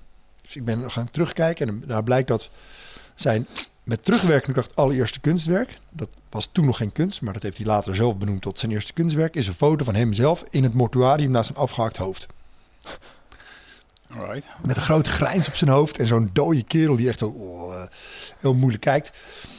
Dus ik dacht, dat is leuk, dat gaan we nabouwen. We gaan, dat, die schedel is dat dode hoofd. En we gaan demineurs precies zo neerzetten als, als, die, als die foto. Die gaan we gewoon namaken. Ehm, want dat is dan zijn eerste kunstwerk. En dit is nu zijn, zeg maar, zijn duurste, zijn grootste. Zijn blablabla. Dus ik zet hem neer, helemaal zoals hij moet staan. En, eh, en, eh, en ik zeg, nou moet je lachen. En hij zegt, ja, maar ik lach niet op foto's. Oh, nou ja, prima. Dan niet. Dan draaien we het om, want die schedel die lacht al. Die schedel die, die heeft een soort grijns op zijn hoofd. Ja. Dus dan ga jij die dode kerel spelen. Nou, dat vond hij dan wel weer komisch. En, eh, en ik zei, want zo meteen ga ik de lachen wel proberen, want ik heb een verhaaltje voor je. En ik denk, ik denk dat je daar wel, dat je daar wel moet lachen. Nou, prima. Wij die eerste foto gemaakt, ik had het gewoon al mooi. Dus dat was een mooie foto. Staat hij er goed op. Er zit een verhaal in het beeld. Hè? Als iemand er nou vraagt, waarom heb je het zo gedaan? Heb ik een, een uitleg. Dus ja, nou, nu moet je dus weer naar de andere kant, want ik ga je echt laten lachen. Ik wist dat zijn favoriete kunstwerk, wat hij nooit gaat maken, is een grote witte zaal met één rode knop waarop staat Do Not Touch. En als je hem wel aanraakt, dan komt er een vuist naar buiten en die slaat je gewoon echt hartstikke zes tanden uit je bek. En prima. Dat kan je dus niet doen, want ongeacht dat je iemand waarschuwt, krijg je dus een rechtszak aan je broek, want die heb je op zijn gezicht gemolesteerd. Maar het idee van het kunstwerk is natuurlijk gewoon geweldig. Je Dat mag klinkt- het niet doen. Als jij het wel doet, what the fuck. Dus ik dacht, ik ga dit verhaaltje hem vertellen. Dus hij ging staan, helemaal zoals hij moest staan. Dus echt het schouders goed, zijn hoofd goed en het lichtje goed. Voor de duidelijkheid is het pikdonker dit, want de schedel was op dusdanig verzekerd dat de glazen kap er niet vanaf mocht. Dus ik kon niet flitsen, want dan zou ik allemaal lampen erin zien. Oh, Maar je zit gewoon een glazen kap omheen. Ja. Dus het zijn ook, komt die, stiekem twee foto's. Want als ik de Ah. schedel goed belichtte, was hij een enorme witte vlek. Eh donkere vlek, sorry. Ik zeg het verkeerd om. Was, was Damien Hirst helemaal pikzwart. En als ik Damien Hirst goed belichtte, was die schedel een enorme overbelichte vlek. Maar ik kon hem niet inflitsen, want dan zou, ik die, dan zou die, die glazen kap zou je overal mijn licht in gaan zien. Hmm. Ehm, maar in ieder geval, ik heb hem dus naast dat ding gezet. En ik zeg, nou, je hebt dat kunstwerk met die grote witte hal. En, en nou komt dus gewoon de Queen Mom komt binnen. Zo'n heel oud, vrij vrouwtje. En die denkt natuurlijk, wat nou, do not touch. ik ben verdomme Queen Mom. nou ja, hij kwam dus overeind, dus mijn foto was verpest. En hij zegt tegen mij, "Nah, you're insane. But my kids would love you. En ik had ooit een keer gelezen van Bono in een, in een artikel. Die zei, weet je, je, je begint gewoon tegen pers. En op dat moment, ik ben geen pers, maar op dat moment ben ik, voor hem ben ik pers. Ja. Hij Ja. moet in de krant, dat is pers. Ja. Je begint nooit tegen pers over je kinderen. En er zijn natuurlijk va- variaties van zeggen dat je zo moeite hebt met de pers. Hè? Je kan natuurlijk als, als beroemde voetballer je Ferrari parkeren op, op, op de Dam... omdat je de bijkorf inloopt. En het dan gek vinden dat je wordt achtervolgd door allemaal mensen. Mhm. Of Ja. je doet het lekker niet. En je komt gewoon met de tram. Ja. Weet je, het, ik, ik zeg echt niet dat, het, dat, het, dat, het, dat, die, dat ze zich allemaal aanstellen. Maar ik heb nog nooit een foto van de kinderen van Bono gezien. En hij heeft ze toch echt. Ja. Ergens doet hij dat is goed. Ja. Dus hij zegt, je begint er gewoon nooit over. Dus de seconde dat hij zei... My kids would love you, dacht ik, ah, ik heb je man. Je vindt mij aardig. Anders begin je niet over je kinderen. Ja. Dus ik zei, ah, vergeet die hele rotfoto. Je gaat gewoon achter dat ding staan en je moet de duivel nadoen. Wing, wing. Want het werk heet For the Love of God. En dat is cynisch. Ja. Wie is nou de counterpart van de, van de, van de duivel? Van, van, van God, dat is de duivel. En zijn bijnaam is de duivel. Omdat heel veel mensen vinden dat hij de kunst verziekt... door er zo ontzettend commercieel mee om te gaan. Ja. Dus ik dacht, dat is grappig. Dan maak ik een foto die de haters van Damien Hirst cool vinden... want hij is de duivel. En als het goed is, de liefhebbers van Damien Hirst goed vinden... want hij laat zelfspot zien en hij laat... De, de, de, de naam van het werk komt terug in het, in het ding. En eh, White Cube stond naast me, zijn gallery. En die waren, die waren op dat moment al een beetje in spanning, op gespannen voet met hem. Want ze wisten dat hij zelf zijn kunst zou gaan veilen. En die dacht, ja, die schedel is het laatste ding wat via ons loopt. Wij moeten wel zorgen dat die belangen daarvan een beetje goed blijven. Dus we moeten niet dit soort enge foto's in de wereld hebben. Dus die bleven maar roepen, Damien, don't do it. You look like a cow. en hoe harder zij dat riep, hoe harder hij ging grobben. En op een gegeven moment, ik heb het nou, denk drie, vier keer geklikt. En hij is eh, naar buiten gelopen, nooit meer teruggekomen. Hmm. En ik had foto. Nog iets van hem persoonlijk vernomen daarna? Nee, nee. nee dat was, was een popster en ik ben een fotograaf uit Nederland. Ja, oké. Dus voor hem is dat gewoon... Ja. Hey, toffe pik. Ja, alright. Maar de dier. Ik, ik, vind, ik vind de foto van Anselm Kiefer is voor mij belangrijk. Ik zie Postuma vind ik zelf, vind ik zelf een heel mooi werk geworden. Dat was een heel, heel lang verhaal ook. Dus heel treurig afgelopen. Maar dat die foto die eruit is gekomen vind ik echt... eh, Kan je dat verhaal vertellen? Ja, eh Siep is een, eh, was een, eh, echt wel een dierbare vriend. Die, kwam, die heeft mij, eh dat zijn eigenlijk heel snel vrienden geworden. Het klikte gewoon heel goed, maar het initiële contact kwam via mijn vrouw. Mijn vrouw is styliste en die had hem op een gegeven moment de opdracht gekregen om hem te kleden voor drie verschillende momenten. Want hij had een gouden penseel gewonnen. Hij is illustrator. En nou, dat was heel leuk gegaan. Hij was heel blij met haar werk. En zo kwam hij er ook achter dat ik dan fotograaf was. En hij had wat van mijn werk gezien. En er zou een biografie over hem komen. En hij wilde eigenlijk weten of ik niet wat foto's van hem kon maken. Nou, dat hebben we heel grondig aangepakt. We zijn naar Frankrijk geweest. En we zijn er gewoon echt zorg haar goed leerde kennen. Je echt veel beeld. We zijn naar zijn favoriete kunstwerk gegaan in Nederland. We zijn langs de favoriete kunstwerken in een heel mooi museum in Frankrijk geweest. Om zijn inspiratie te horen en verhalen te vertellen. En dan zit je natuurlijk aan de wijn. En, aan de... en toen kwam er een soort gedeelde frustratie naar boven. Mijn frustratie is dat, dat, dat zoveel mensen natuurlijk mij alleen maar zien als de feestfotograaf. Hm. Terwijl Ja. dus de portretten ook het ook super goed doen. Er zijn mensen die in het Rijksmuseum die nog nooit weten dat ik een feestje Nee. heb gefotografeerd. Ja, zo stel je ook al bekend. maar, eh, maar omgekeerd, ben, ja, ik ben feestfotograaf. Dus eh, dat, er zijn best wel hokjes voor waar je best wel moeilijk uitkomt. En hij had als soort van frustratie ehm, dat hij was vroeger eh, gewoon ge- geschoold kunstenaar.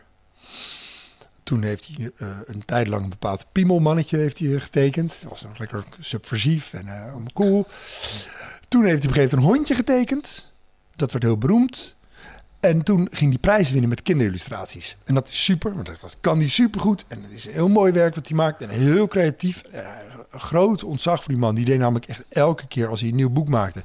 ging hij een hele nieuwe stijl tekenen. Dat vind ik echt vind ik zo knap dat je dat lef hebt. Maar de frustratie zat er wel een beetje. Dat hij nooit meer natuurlijk voor, werd serieus genomen voor een echt kunstwerk. Mhm. Beetje als het- kinderboeken schrijven. Ja, Ja. ja wanneer die, die, die, dan mag je nooit meer een roman schrijven. Nee. Of tenminste, dan wordt hij niet serieus genomen. Nee. In eerste instantie. Dus, nou ja, ik zei tegen hem, weet je wat we gaan doen? We gaan een filmpje maken van je. Een filmpje, ik had nog nooit gefilmd. We gaan een filmpje maken waarbij ik die frustratie ga laten uitbeelden door jou. Vond hij een leuk idee. En ik zei wel, ik weet niet of het filmpje gaat lukken, want ik heb dat nog nooit gedaan. Dus we gaan... Het, het eindshot van het filmpje moet, een, moet ook een foto kunnen worden. Want daar kan ik wel. Dus dat zetten we helemaal neer. Het filmpje is alleen maar zijn hoofd en de bovenkant van zijn torso. De foto is de voeten uit beeld, heel ander beeld dus. Het, eh, het verhaal is dat ik dacht, als we nou een heel wit pak nemen en een hele witte achtergrond en hij gaat net zo lang kindertekeningen maken. Poppetjes, rondjes. Hij had net het boek van Calder gedaan. En Calder is natuurlijk vooral lijnen. Dus het hoeft niet heel figuratief te blijven. Maar het moest wel relatie houden met de boeken die hij heeft gemaakt. Dus hij begon echt keurig met een poppetje op een tak. En een uiltje en een, en een, eh, en een, ehm, eh, eh, een boompje en een bloem. En een... Maar ook cirkels. En... Hij moest net zo lang doorgaan tot alles helemaal zwart was. Dus een soort ontploffing. En in dat filmpje is het dan echt dus van kader tot kader zwart. In het echt moest hij zorgen dat het een beetje een kinderlijk wolkje was aan de buitenkant. Dus dat als ik de foto breder trok, dat je die wolk zou zien. Vervolgens draait hij zich weer om naar de camera en gaat hij zichzelf helemaal zwart schilderen. En het eindshot van het filmpje is dus gewoon een helemaal zwart beeld. Maar omdat het dus natte inkt is op papier, krijg je natuurlijk wel die... Dus het is een soort rotkoolachtig werk geworden. Dat hij zichzelf begon schilderen was ook pla- part of the plan, deed hij Ja, zelf. ja, hij moest helemaal zwart worden. Oké. Ja, dus dat, dat wist hij ook van tevoren. Dus hij was helemaal pik en pik zwart. Eh, nou, het filmpje is gelukkig gelukt. Is aangekocht door een museum. Hartstikke cool. En die foto ja, het is voor mij gewoon heel beladen geworden. Want, want Siep heeft eigenlijk zelfmoord gepleegd. Niet vanwege deze frustratie hoor. Maar, maar, maar het beeld is echt best wel een heel treurig beeld. Ja. Zij staat er met hangende schouders. Met die, met die ontplofte wolk. Ja. En voor mij doet het gewoon heel erg laten zien. Die frustratie van hem. Dat er dus, dat er dus wel een kunstwerk in zijn hoofd zit. Maar, die, maar, die, maar zijn hoofd is gewoon ontploft met al die, al die druk van die kindertekeningen. Nou ja, dat, dat was een ding wat, wat zo, zoals ik op dat moment Siep zag. Hmm. Dus die hebben we helemaal gemaakt. Nou, dat vond ik zelf dus, eh, vind ik zelf een mooi werk geworden. ja. Hey eindbazenluisteraar, dankjewel dat je zit te luisteren naar deze podcast. Ik onderbreek hem eventjes voor een hele belangrijke boodschap. Of misschien liever gezegd een uitnodiging. Want op 24, 25 en 26 mei dan is er weer een nieuwe editie van Rite of Passage. Dat is mijn retreat voor persoonlijke ontwikkeling. En speciaal voor de mensen die op zoek zijn naar, ja, naar helderheid. Of dat ze lastig bij hun gevoel kunnen komen. Dat ze moeilijke beslissingen moeten maken. En dat ze zo ontzettend in hun hoofd zitten ja, dat ze er eigenlijk gewoon niet meer goed uitkomen. Of dat ze misschien al heel lang in een, ja, een soort van oud gevoel zitten. Dat ze dat gevoel willen transformeren. Of misschien wil je gewoon een oud stuk achter je laten. Ergens een punt achter zetten. En ja, zoek je misschien heling op iets wat, wat je te lang hebt weggeduwd of, of hebt vermeden. Daarvoor wil ik je uitnodigen op 24, 25 en 26 mei om in een retreat mee te doen waar de inhoud van het programma geheim is. Waar de belofte is dat het oncomfortabel wordt. Want jij begrijpt als geen ander dat als je die volgende stap wilt maken, ja, dan zul je uit de comfortzone moeten komen. En ik garandeer je, laat mij dat proces begeleiden met jou voor drie dagen. En je leven zal daarna nooit meer hetzelfde zijn. Gemiddeld beoordelen de deelnemers het met een 9,2. En daar ben ik ontzettend trots op. Er is ook een money back guarantee. Heb je de drie dagen vol, volbracht en vind je het niks, krijg je gewoon je geld terug.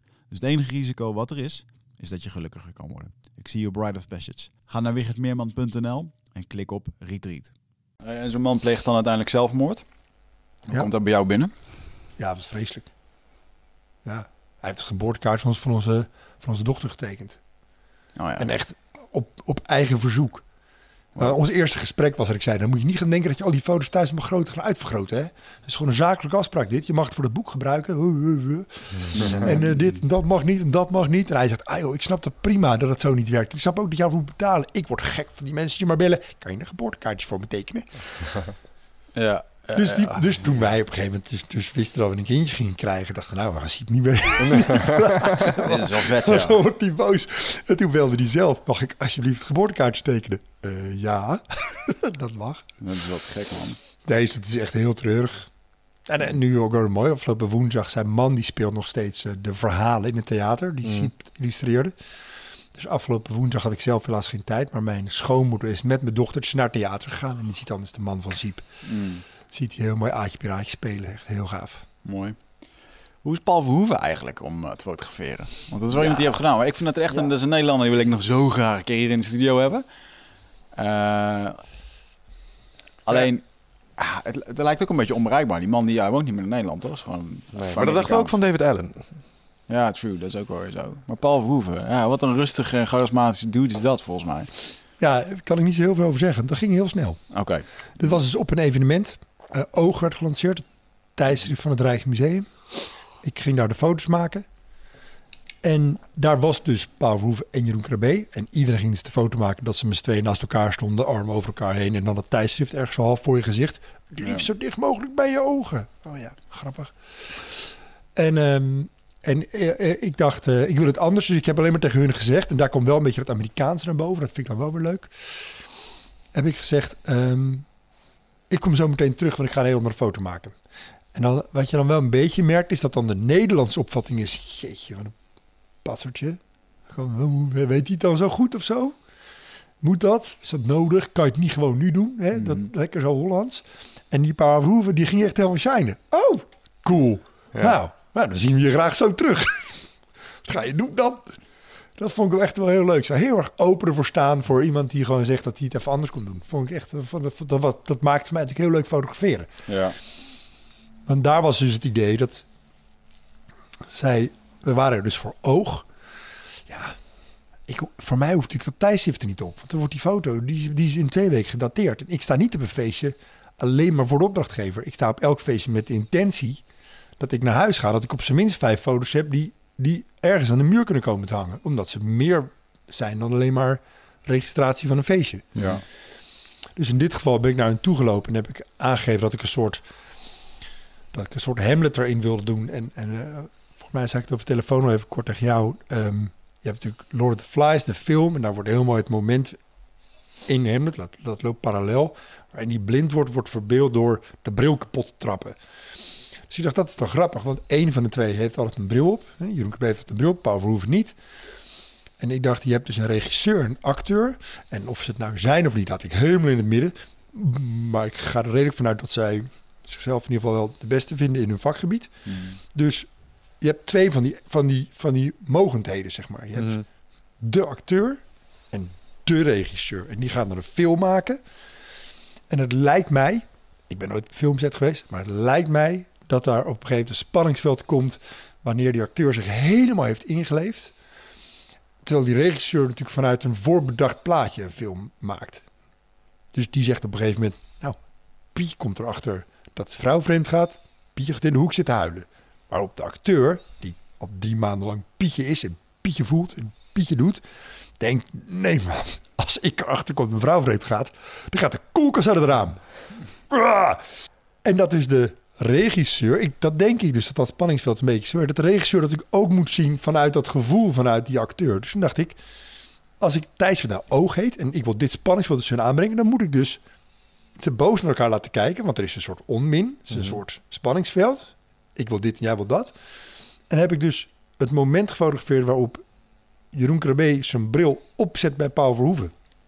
Hem letterlijk, zeg maar, of figuurlijk natuurlijk, sorry, zijn ogen geeft.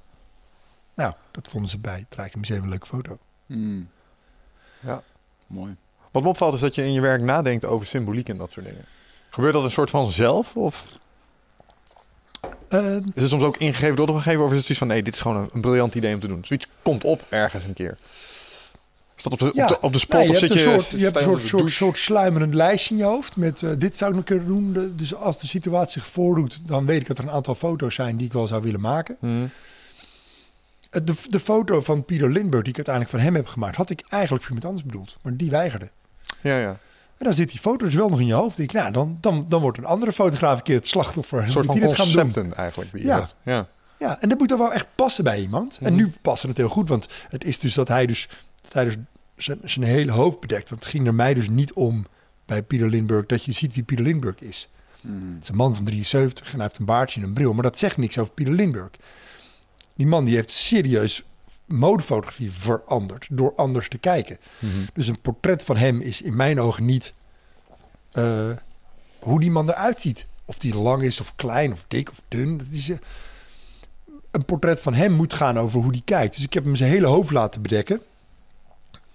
Behalve zijn ene kijkoog. Hij doet alles met één oog. Dat is essentieel, want Mhm. anders werkt de foto niet. Ik werk niet met twee ogen, dus bij mij zou die foto niet werken. Alleen hij doet alles met zijn linkeroog. Nou, dan wil ik dus gewoon alleen je linkeroog zien. Hmm. En vervolgens komt er net na deze shoot komt zijn boek uit met A Different Vision, of A New Vision, ik weet niet, on Fashion Photography.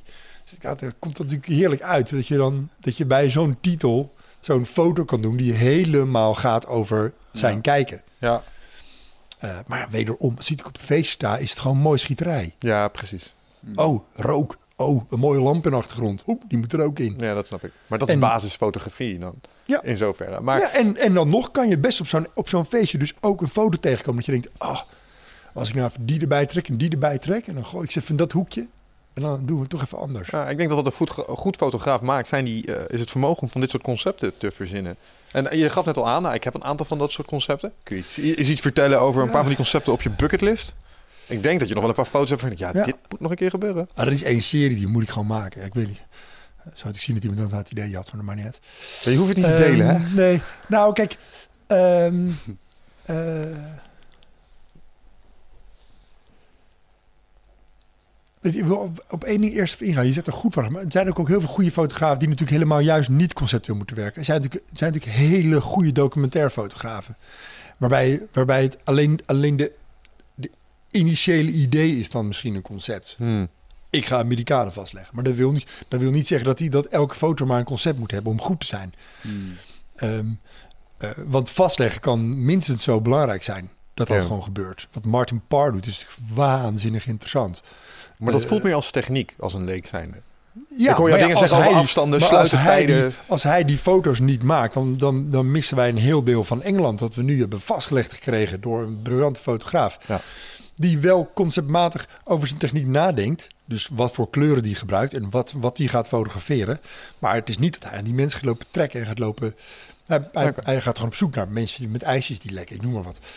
Ehm, eh, eh, dus eh, de- dit is een bepaalde manier van fotograferen. Je eigen concept eroverheen leggen en Mhm. dat uitbeelden. Eh, maar ik zou bijvoorbeeld, ik, wil, ik kan wel zeggen ook, ehm, dat is zo grappig, want het haakt heel erg terug op eerder in dit verhaal. Eh, geneeskunde, groei, eh, apoptose, mitose, dus celdeling, celdood. Ik werd het zat, ging geneeskunde studeren, of filosofie erbij studeren. Alleen propeduizen jaar hoor, niks heel ingewikkelds, maar Mhm. gewoon zo'n propeduizen. En allereerste les, serieus, was meteen Aristoteles, lekker een binnenkomer, met groei. Is de actualisering van de potentiële vorm. Daar kan je wat mee. Want wat is potentiële vorm? Sorry, hij is zelf dan nog redelijk oud geworden, als ik me niet vergis. Maar in principe viel je in die tijd om op je 35ste. Mhm. Dus zou je potentiële vorm nog kunnen zien als je lijf. Mhm. Want je groeit, je wordt groter, groter, groter, sterker, longontsteking, dood. Ja. Nu kan dat natuurlijk niet meer. Nu, kan, nu is de actualisering van de potentiële vorm kan eigenlijk je lijf niet meer zijn. Want we worden zo oud dat dat lijf het. Het wel redelijk begeven op het eind. Ja. Ehm, dus is je vorm dus iets veel, iets veel minder tastbaars. Is dat dus je kennis, wijsheid, hoe je met mensen omgaat, hoe je met jezelf omgaat, hoe je, of je goed bent of niet. Of... Dus ik dacht, dat zou ik wel een keer willen verbeelden. Hm. Dus ik wil het liefst, maar dat roep ik nu al vijf jaar. Ik heb er steeds de tijd niet voor. Ik zou het liefst morgen, nou dus niet morgen, maar 1 januari, beginnen met een groep mensen. Oproep, dit is een oproep. Dan moet het. Ja, we gaan, het, Ja, we gaan, we het hier gewoon- zetten. We gaan het gewoon beginnen wil hier. Volgend jaar, ik vind het een goeie. Mannen die 30 zijn volgend jaar en terwijl ze 30 jaar een zoon krijgen. Hoeft niet hun eerste zoon te zijn, maar een zoon krijgen. Mag het ook 33 zijn? Hè? Ik, doe, ik, doe, ik, doe, ik doe het verhaal. Één vertellen, jongen? Dan bel ik je gewoon. ik, doe het verhaal, ik doe het verhaal wel met één iemand. Want wat ik daar wil doen is, ik wil deze groep mensen 30 jaar fotograferen. 30 jaar. Wauw. 30 jaar Dan is namelijk die zoon 30. Ja. Dan is die man 60. Eigenlijk zou je het nog 30 jaar doen. Want tegenwoordig kan je op je 60 er nog best wel acceptabel uitzien. Maar je ziet in ieder geval dat je lijf aan het vervallen is. Weet Ja, je, niemand ja, is op zijn 60ste nog in de bloei van zijn leven. Dat is schier onmogelijk. Nee. Misschien dat we over 30 jaar er anders over praten. Ik wou net maar- zeggen, tenzij de Ja. medische wetenschap een paar dingetjes gaat opeens doen, ik op We de hebben mensen in de studio gehad die anders beweren. Ja. Ja, nou ja, dus dat zou natuurlijk kunnen. Maar wat mij dus gewoon heel mooi lijkt, is dat je dus het liefst dat ik iets van acht mensen heb met wie ik dat dan heb. Ja. En dat je ook voor die acht mensen natuurlijk een soort standaard vragenlijstje maakt. Om het echt lekker ook, ook in de helemaal in de, in de antropologische, sofische, antropologische hoek te zetten. Maakt Hmm. niet uit. Ehm, maar dat je uiteindelijk over 30 jaar, natuurlijk een groot museum, met in, in de middenzaal eigenlijk gewoon de enige serie die dan gelukt is. Want de, de kans dat het lukt is heel klein. Daarom zet je in op 8. Ja, maar je wil ze wel alle acht blijven volgen. Ja. Want wat mij dus heel erg interessant lijkt... is dat je dus één zo'n zo'n zo'n vader-zoon hebt... die alle twee... Ik heb het niet over sportbillies hoor. Niet over...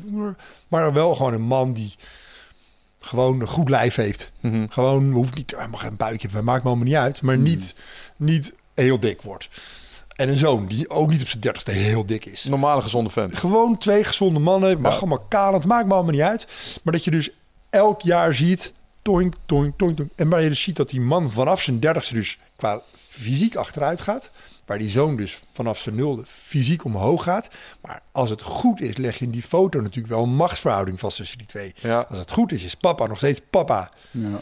60 ten opzichte van 30. Want die man die heeft 30 jaar meer levenservaring. En, en, en, ehm, en dat je dan dus bijzaaltjes hebt. Waarbij er dus wel, ja, dus gaat een keer een been vanaf. Misschien wel de hele zoon weg. Wow, ja. Mhm. Of, of misschien wel eh, dat er iemand er het vier jaar niet is. Wow, dat, zou een, Puberteit of gevangenis of Ja. weet ik veel. dat zou echt een koude foto zijn. Dat je in één keer gewoon alleen de vader Ja, fotografeert. ja, Ja. ja. Ja. Oh ja, ja dat of, en, dan misschien wel, en dan misschien wel na 29 jaar een witte wand. Dat ze er allebei niet meer zijn. Op, die serie is op. Hmm. Een bloedlijn gestorven hier. Ja. Dan en dat en dan, en dan wel een datum eronder zetten. Ah man, skip wel. Waar kunnen mensen zich aanmelden En voor dan dit heb, je project? dus, dan, heb je dus, dan heb je dus de titel. Groei is de actualisering van de potentiële vorm. Hmm. Hmm. Nou, vind ik een mooi concept. Ja. Wat wil je doen? Waar, waar kunnen mensen zich aanmelden voor dit? Ga je een Nou, selectie maken? Of? Info.rvda.nl Ja? Ja, we dan moet, er zal natuurlijk een je. selectie plaatsvinden. Want het liefst heb je natuurlijk... Je weet dat we meer dan een miljoen luisteraars alles door hebben. elkaar heen. We hebben meer dan een miljoen luisteraars, hè? Je ja, weet nou, nu... eh, dan wordt het, eh, wordt het druk. Maar die zijn niet allemaal 30. Dat is gewoon ijs. Nou, je oké, moet gewoon dat is ook 30 zo. zijn. Want anders... Ik doe het wel met een hele goede vriend van mij, Ruben. Die, Mhm. die heb ik het cadeau gedaan. Die heb ik ook op de eerste verjaardag van zijn zoon... Of eh, nee, de, sorry, de, de... Hoe noem je dat? Ze hadden zo'n feestje gedaan nadat hij was geboren. Zodat hij Mhm. er kon komen. Heb ik hem 30 witte A4'tjes gegeven. Ah, te Ik zeg, oké, Ah. over 30 jaar staat dit... eh, en die was ook net te oud voor de serie al. Ja, Maar dat moet het echt zijn. Het moet echt 30 tot 60. Want anders... Je, dat, dat vind ik dus leuk. Er moet zo'n kader in zitten. Waardoor... Want, want als iemand... Stel dat ik zeg... Ah, maar 36 mag ook wel. Dan is het wel 66. Ja. Daar had ik nog een Weet vraag je- over. Want ehm, je zegt eh, vanaf 30ste zie je de aftakeling inzetten. Je, je realiseert je dat je vanaf je 30ste eerst nog even wat sterker wordt als fan zijn. Hè? Zodat je 36e, 37e. Dus je ziet waarschijnlijk die, die vader in kwestie zie je ook nog eerst groeien voordat hij weer aftakelt. niet helemaal waar natuurlijk. Want eigenlijk is het echt vanaf je 22e best wel op. Met, eh, kijk maar naar haar en kijk maar naar k- haarkleur. Weet je, dat is ook, dat is ook nu je fysieke gebeuren. Ik werd echt wel rap, rap kalender toen ik eh, Ja, oké. eigenlijk 17 was. Je testosteronproductie gaat naar beneden, zo, zo ongeveer medio je 20ste. Maar ik heb altijd begrepen dat als het gaat om pure fysieke kracht en dat soort dingen, dat je je 36 Ja, nog redelijk kan doorgroeien. Een, een hele, hele eh, eh, eh, arbitraire lijn. Ik heb voor 30 gekozen omdat ik bij, omdat ik, ik vind als ik 25 zou doen, dan vind ik 50 vind ik eigenlijk te jong Ja. Ja. als slotdatum. Er worden ook niet heel veel mannen meer vader op hun 25ste. Nee. Nee. nee. Nou ja, de, symbolo Dus, de dus ik symbolische dacht, 30 waarde. vind ik eigenlijk wel goed. Ja, je hebt helemaal Ja. gelijk hoor. Maar dat zou dus twee kanten op kunnen gaan. Ik zou kunnen zeggen, je moet eerder beginnen. Want ja, je begint ook al af te takelen omdat je kalend bent bijvoorbeeld. Ja. Of ik kan het zeggen, ja, je moet later beginnen. Want je zou fysiek nog kunnen groeien. Ja. Ik ken in mijn vrienden die er iets minder sportief uitgroeien. Groeien, groeien op een buik. Die, eh, die, de, de meeste van mijn vrienden zijn toch echt wel gestopt met fysiek er beter op te worden. Oké, duidelijk. Ja. Nou, bovendien 30 en 60 zijn natuurlijk eh, ook symbolisch eh, sterke getallen. Of En je zal maar zien dat eentje het wel volhoudt. Ja. Die krijgt heel veel geld als die zoon dan ook voor zo'n krijgt op zijn dertigste. Vraag je.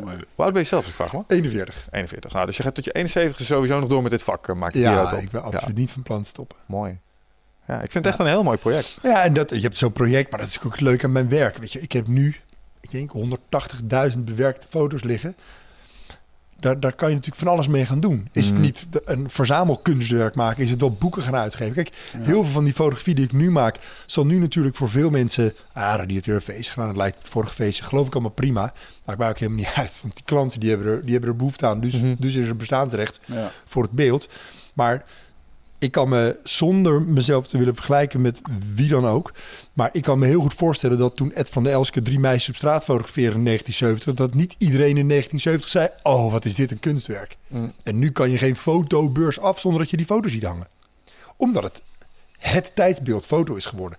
Nou ja, daar hoop je natuurlijk een beetje stiekem op. Dat dat in al die foto's die ik maak, dat daar op een gegeven moment... dat je daar lijnen in kan gaan herkennen. Dat lijkt mij heel erg leuk. Op een gegeven moment ga ik gewoon stoppen met die zware camera's. Ja. Maar ga je gewoon in je hele archief duiken. Ga je kijken of je niet, of je niet heel erg thematisch kan kijken naar, naar tijdslijnen of een tijdsvlak of een of, of echt gewoon, hoe noem je dat zo Oh, mooi? je- Zeitgeist. Je bedoelt binnen je eigen werk stromingen herkennen. Thema's. Ja, en dat kan stroming zijn in mijn eigen manier van fotograferen, maar natuurlijk ook in hoe mensen eruit zagen. Ja. Hoe feestjes werden opgebouwd. Wat, wat kledingstijl zijn. Je hebt natuurlijk die hele leuke, die, die twee Nederlanders. Oh, dan ben ik. Oh, hoe heet het nou ook alweer?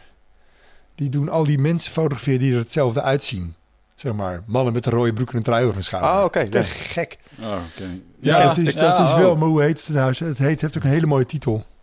Ja, Heel vaag zit er iets van bij me. Maar maar als je geen nieuws kijkt dan, eh, of geen tv kijkt, dan mis je dat soort dingen. Ja, Vraag ik me af, hè? heb jij wel eens eh, eh, je stijl terugherkend bij eh, andere fotografen? Een soort van copycats? Omdat je een redelijk typerende stijl die succesvol is geweest, je vaak Ja, andere mensen nou, het kunstje gaan ja. proberen na te doen. Toen zeker. Daar werd het, dat, tijdens het Heijs-ding leefde het dan wat meer. Omdat het toen was, was, was ik natuurlijk jonger. En toen waren, zat je in die groep met mensen die allemaal natuurlijk veel...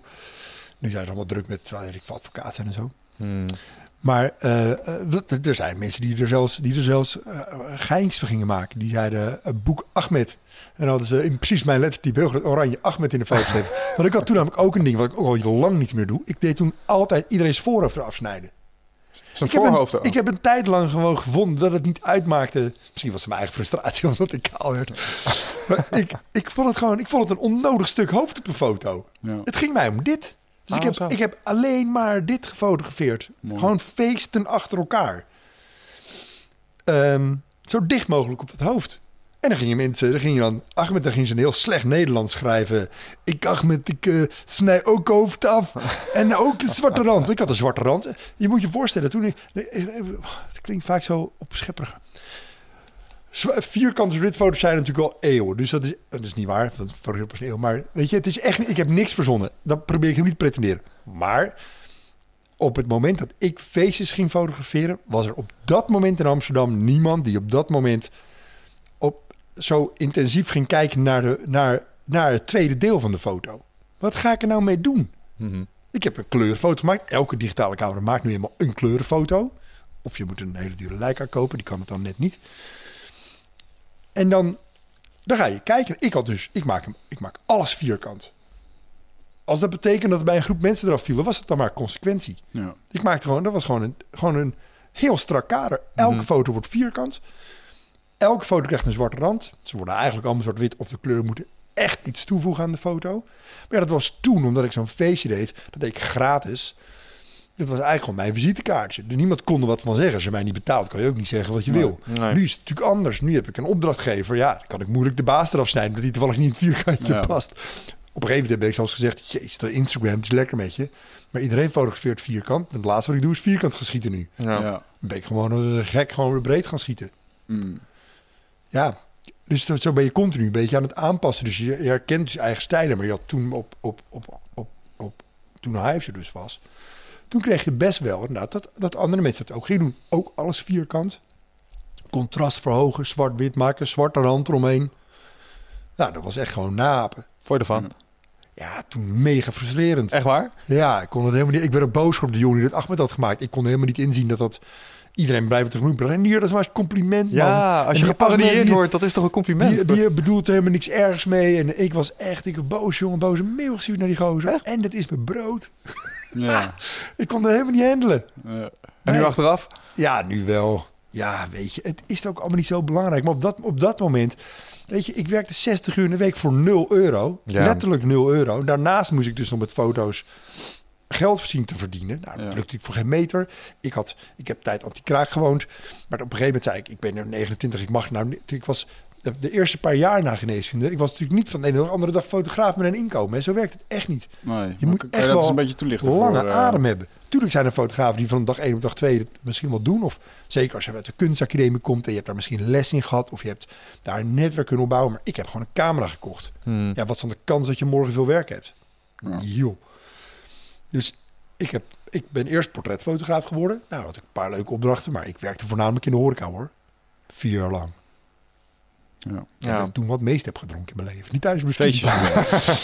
Nee, ja, gewoon, gewoon een horecawerk. Gewoon om, Oh, om op die manier, oké. maar ja, ja. Ik, ik, werkte, ik woonde anti-kraak, 150 euro in de maand. En Ja. ik werkte in de horeca. Nou, dan verdien je op één avond echt wel krap 150 euro. Ja. Dus dat was eigenlijk mijn zorgen waren al gedaan. Ik kon daar voor weinig eten, kon daar voor weinig drinken. Ja. Toen werd ik 29, 30. En toen dacht ik, weet je wat, dit is niet zo goed. Mm. Want zo ziet het niet op. Ik heb Nee. geen stok achter de deur. En dan wordt het nooit wat met me. Toen heb ik gezegd, ik moet stoppen met anti-kraak wonen. Ik heb eh, een huis gehuurd. En eh, meteen ook een best wel een dure. En ik, moet, ik mag niks meer aan ander werk doen. Totdat ik mijn leven kan betalen als fotograaf. Pas dan mag ik weer andere dingen gaan doen. Vraag daarover. Ben je Ja. bewust duurder gaan wonen zodat je dan een stok achter de deur dat je meer binnen moest halen? Ja. Ja, slim. Ja, moest je wel. Ik ging van 150 euro naar 1300 euro. Ja, dus dan moest je grinden. Ja, en ik mocht meteen niet meer in de horeca werken. Dus ik ging van inkomen naar nul inkomen naar min 1300 euro. de huisbaas heeft regelmatig mijn vader de telefoon gehangen waar hij weer bleef. Oh, wauw. Maar dat geeft wel echt een volledige focus op hetgeen wat je moet doen. en Waar je mee bezig moet moest zijn. geld Ja. En toen ben ik dus, want ik dacht, dan moet ik dus bekender worden. En toen ben ik dus pas die feestjes gaan fotograferen. 2005, dus, dus aanstaande zomer is het 12,5 jaar geleden dat ik, eh, dat, ik, eh, dat, ik, dat, ik, dat ik ben begonnen met feesten te doen. Ik had in januari van 2005 heb ik een grote expositie gegeven. Dat hebben we toen gekscherend, dat door een goede vriend van mij toen genoemd als mijn afstuderen. Ik heb vier jaar lopen kloten met een camera in mijn hand en eigenlijk gewoon in de horeca gezeten. En aan het eind van die vier jaar heb je dan, heb je dan niet bereikt in je leven. In dit geval geen titel of niks, maar een expositie. Mhm. En daar kwam een meisje op af. En dat meisje werkte dus voor, voor, de, voor die portal. En daardoor kwam, ging ik op die portal kijken naar het verslag over mijn eigen expositie. En daar Mhm. stond fotografen gezocht voor feestjes. Ik hun gemaild. Zij zeiden, ja, doe normaal. Dan ga je niet betalen. Dus dat, is, dat moet je niet doen. Dat is, we zoeken niet jou. We zoeken mensen met die, die, ja. die voor twee cola en, en, en, en, en een compactcameraatje aankomen. En ik zei, nee hoor, ik ga het wel doen. Ik heb er drie in de week gedaan. Hm. En gewoon mezelf het graf in gewerkt. Maar ja, wat, wat er gebeurde was... Kijk, je, gaat, je loopt zo'n feestje op en in eerste instantie gebeurt natuurlijk niks. Eh, dan ga je aan die paar mensen waar je zeker dat je een mooie foto hebt die je niet kent, ga je zeggen, je moet naar die en die portal gaan. Want dan kan je hem zien. Die mensen moeten er gaan zoeken naar hun eigen foto. Tijdens dat zoeken komen dat goed is vrienden tegen, want je bent met vrienden op een feestje. Ja. En die zeiden, hey, je moet ook naar die portal. Dus die portal was blij, dus ik kreeg best pick. Ik mocht kiezen naar welk feestje ik ging. En die ging die foto's natuurlijk zelf gegeven ook online zetten. En dus mijn naam erin zetten. Nou, En dan krijg je dat mensen dat erop willen. En dan krijg je ook, wat nu ook handig is, is dat je... Dat als mensen er niet op willen, dat er altijd iemand naast staat te porren. Die zegt, nee, dat moet je wel doen. ja. Want het wordt echt wel mooi. Mooi, Het is niet stom. Het is niet, moet je gewoon... Dus, ehm, maar ja, dus, ik, dus het was wel een hele zware periode. Want, want je, je, drie feestjes is dus drie avonden weg. Maar per feest, ja, nu doe ik echt lang over de toes. Nu ben ik gewoon bijna een week bezig met één zo'n evenement. Maar toen, een dag, zeg maar. Hmm. Dus je bent gewoon al vijf dagen kwijt van de zeven. Heb je, nooit nog niks verdiend. Heb je in dat hele verhaal nooit getwijfeld? Want wat ik heel slim vind aan je verhaal is... je hebt schaarste gecre- gecre- gecreëerd voor jezelf... om een soort innovatie af te dwingen. Hartstikke mooi. Maar terwijl je daarmee bezig bent... en je bent die drie dagen per week ben je daarmee bezig... en je bent aan het retoucheren en er komt niks binnen... en na de eerste maand geen huur kunnen betalen... en de tweede maand ben je toch ergens een keer... denk ik, wat ben ik aan begonnen? Had ik niet Maar toch maar wel- die... Maar het is wel een heel leuk leven, hè? Ja, dat geloof ik Natuurlijk, die wel. avond op de computer vind ik namelijk ook... Ik ben heel erg eh, romanticus wat dat betreft. Geef mij gewoon op de achtergrond een mooi muziekje of een, eh, of een, of een film die ik gewoon... Op de achtergrond kan Ik heb horen. een derde, een derde scherm. dus ik heb twee grote schermen. Dan staat er links staat bij mij eigenlijk altijd televisie aan. Want als ik muziek opzet, ga ik altijd googlen. Dan moet ik de tekst helemaal goed weten. De Dan ga ik lyrics opzoeken waar die kennen. eigenlijk is geschreven. En oh, hebben ze ruzie gehad bij het schrijfproces. En dan Oh, ja? anderhalf uur later denk ik, oh. Ja, ja, ja, ja, ja. Dus ik heb gewoon een hele domme televisie op de hele dag. Maar dan, en dan s'avonds laat, lekker glaasje drank erbij. Dan zit ik echt wel in mijn hum. En dan ook, want je bent iets moois aan het maken. Ja. Daar moet je natuurlijk wel van overtuigd zijn van jezelf. Hmm. Dat klinkt, je kan het opschepperig vinden klinken, maar ik kan af en toe echt denken, godsamme kraken. Die heeft nog nooit zo mooi op de foto gestaan. Ja. Ja, dat weet ik nog wel dat jij dat zei. Ook, dat is een opmerking van jou waar je zei van... ik word gewoon betaald om mensen mooi te maken op een foto. Het maakt niet uit hoe ik ze op de foto zet. Ze komen er mooi uit. Ze komen er mooi uit. En dat doe je dan. Er ja. is wel, en er is, een, is wel een kleine nuancering voordat mensen denken dat ik van de... dat Ik doe dus veel in de computer, maar ik ben niet degene die neus kleiner maakt of eh Nee. borst op een andere plek hangt of weet ik veel. Ehm Paul Huff heeft ooit heel mooi gezegd: je moet mensen eh, niet mooier maken, maar ze op hun mooist laten zien. Ja. Dat is, dus, dat, dat, is mijn ding. Ik, ik sta af en toe echt gewoon heel irritant voor die mensen, maar gewoon tien minuten naar ze te kijken. Ik gewoon denk, ja, jij moet, ik, jij moet vandaag gewoon goed op de foto komen. Het moet Dan mogelijk zijn. lekker met je vrienden. Ik heb, ga een, ik heb een uitdaging voor je. En ik, eh, Die zit tegenover me. Nee, we, we moeten zo vaak... Als we straks de foto's gaan maken voor eh, zeg maar de cover op de website... Wigert moeten altijd 4, 5. Ik ben de minst fotogenieke gast die je ooit bent tegengekomen. Echt, we moeten altijd de foto's overnieuw doen. Dus eh, ja, nou ja, kijk. bij deze een uitdaging Kijk, bij zo'n je. feestje, bij zo'n feestje ga ik gewoon dus heel erg naar, gewoon naar je staan kijken. Ja. Met die camera voor mijn neus. Dus jij staat, ik heb dus zo'n softbox aan mijn camera hangen. Met een stalen installatie. Dus ik sta echt zo, zo'n wit ding. Oh, jeez. En dan sta ik gewoon zo. En dan sta jij te praten met elkaar. Ja, is goed, is de gast aan Dat voelt heel ongemakkelijk. En dat doen ze het eerste half uur, vinden mensen dat lastig. Ja. De rest, eind van de avond, niemand heeft het meer door. Nee. Ook omdat ze op een gegeven moment... Ze kennen ik van vorige feest. En ze weten ook dat je... Je weet nooit of ik wat naar jou aan het kijken ben. Hmm. Want ik kan net zo goed naar de man achter jou zitten te kijken. Ja. Zo druk op een feestje. Dus op een gegeven moment laat het dan wel los. En dan, en dan kom je thuis. En natuurlijk, als je, als je op zo'n op zo'n heel mooi modefeestje loopt, vast nog wel eens een mooi model. En dat geeft vast een hele mooie foto. Dan ben ik dan ook blij mee. Hmm. Maar het leukste natuurlijk is als je een foto maakt van iemand waarvan je denkt, deze heeft ze nog niet gehad. Ja. En dat is bij een model natuurlijk gans onmogelijk. Want wat is nou de kans dat ik er op de mooiste fotografeer, terwijl ze morgen met een team van specialisten Ja. in de, in de weer gaat Ja. om 100.000 foto's te maken waarvan er twee moeten lukken. Mm. Ja, dan is die foto vast mooier, geloof ik ook. Ja. Oh, heb ik ook wel mensen die juist zeggen nee, want, want ze zijn op mijn foto zichzelf. Er Casual. is één, één meisje die, die, die vindt het altijd superleuk als ze me tegenkomt op feestjes. Want die, die zegt, ja, dan zie ik morgen morgen die foto. Dat sta ik ook knap op. Maar dat sta ik dat ook op die foto in het modetijdschrift. Alleen in het modetijdschrift ben ik niet. Het zijn hele mooie foto's van mij, maar ik ben er niet. Ja. En bij jou ben ik het. Ja, grappig. Ja, en dat, dus, dan- dus, dus die nachten doorhalen, vond ik helemaal niet zo'n straf. Ik kan gelukkig tegen weinig slapen. Iedereen in de familie bij ons eh, doet Ja. eh, weinig slapen. Eh, en de, de feestjes zelf fotograferen, ja. Ja, dat was natuurlijk... ja, dat klinkt ook niet als een straf als ik dat zo nee, ik, had, ik deed drie studies en ik had drie banen in het ziekenhuis. Opeens sta ik drie keer in de week sta ik in clubs in Amsterdam. Ik vond het wel best. Ja, ja mooi. Maar niet, dat, dat wil je niet je hele leven natuurlijk. Dat zou ik nu ook helemaal niet meer willen. Dus Nee. nu, is, nu is het, het soort feest wat je doet natuurlijk nu heel anders geworden. Het is nu allemaal heel beschaafd en allemaal heel keurig. Het is allemaal om elf uur s'avonds af. Ja, ja, ja. Hoe heeft eh, een eh, geboorte van een kind eh, jouw oog op fotografie, fotografie veranderd? Want je fotografeerde eigenlijk geen kinderen. Nu heb je zelf een kind. Heb je dan niet iedere keer bij elk moment, bij eh, elk stapje zoiets van... eh, dit gaat op camera? Ja, maar het, nee, nee, maar het heeft het eigenlijk niks veranderd. Want vraag maar aan mijn vrienden van vroeger. Die werden gillend gek van mij. Want ik, Hmm. ik ging gewoon niet weg zonder de camera in mijn hand. Ja, dat is nu nog. Ja, dat is nu nog. Ja, trouwens. Je stond, je stond, stond hier net ook bij de camera. er, is misschien, er is misschien een kleine periode geweest, zeg maar, voor BES. Dat ik hem wat minder vaak. Want Op een gegeven moment dan wordt het natuurlijk ook echt je werk. En je weet op een gegeven moment ook dat je nergens meer aan toe komt. Vraag maar aan mijn vrouw. We hebben natuurlijk honderd miljoen mooie vakantiefoto's. Maar zij heeft er nog niet één gezien. Want daar heb ik geen tijd voor. Nee. En die, die moeten ook dat tweede deel. de- Die zijn ook niet af in mijn hoofd. Dus ze zijn niet klaar. Maar ik heb ook geen tijd om ze wel klaar te maken. Nee. Ehm, dus er zal best wel een tijdje geweest waarbij ik wat minder vaak de camera bij had. Omdat je op een gegeven moment ook weet, ik kom er toch niet aan toe. Nou, en dan, dat, dat leefde ik over op toen best kwam. Mm. Maar dat, is, dat was niet zozeer iets nieuws voor mij. Want ik heb, mijn, mijn manier van leren fotograferen is echt gewoon geweest altijd fotograferen.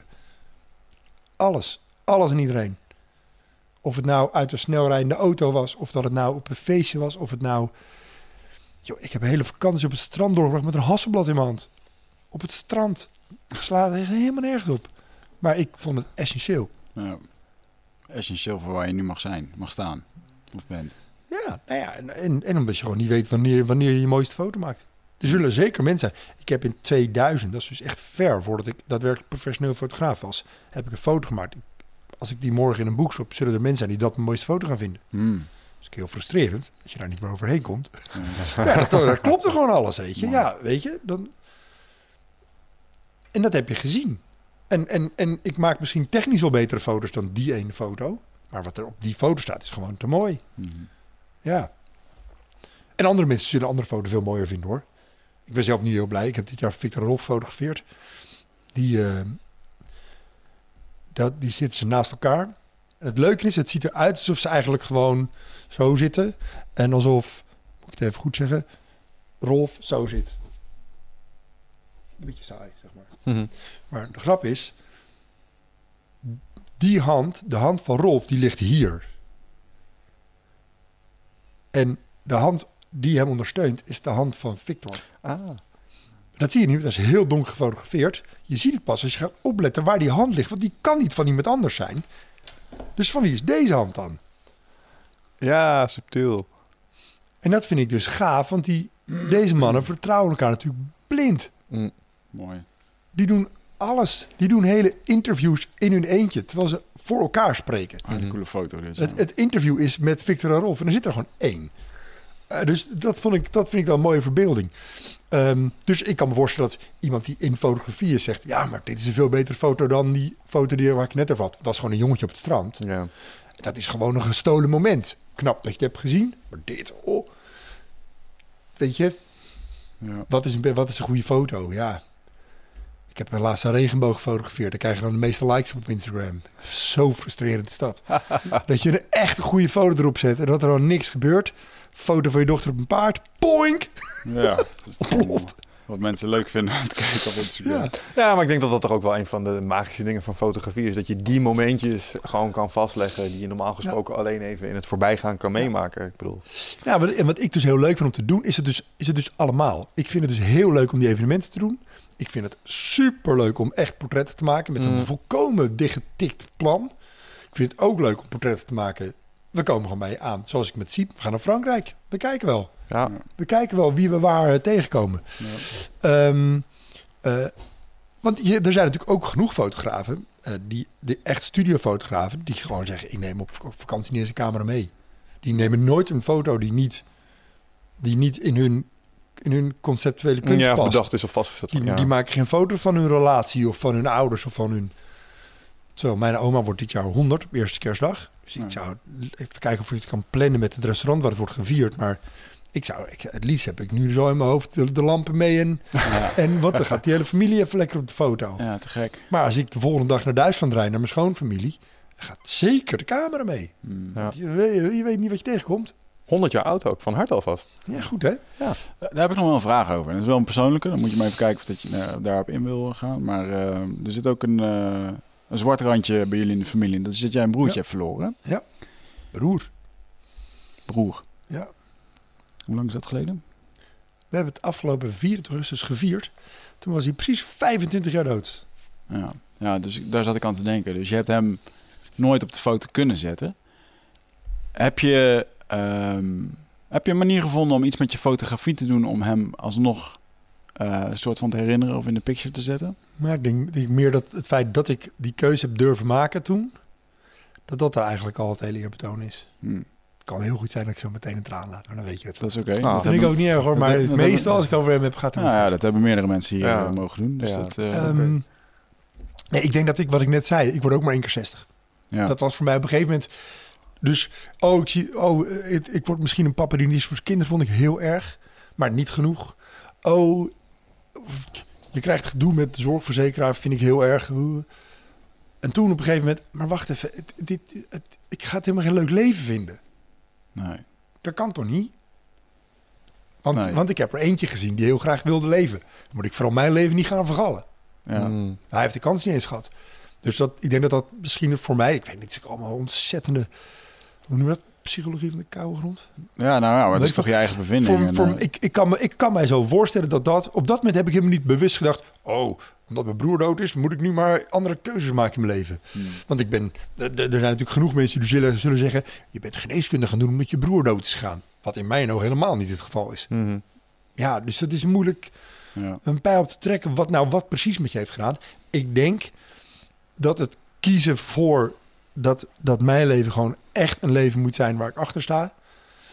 Dat, dat, eh, dat, ik dat, dat ik dat makkelijker kon doen omdat ik dacht, ik ben het soort verplicht of zo om, om het beste ervan te maken. ja.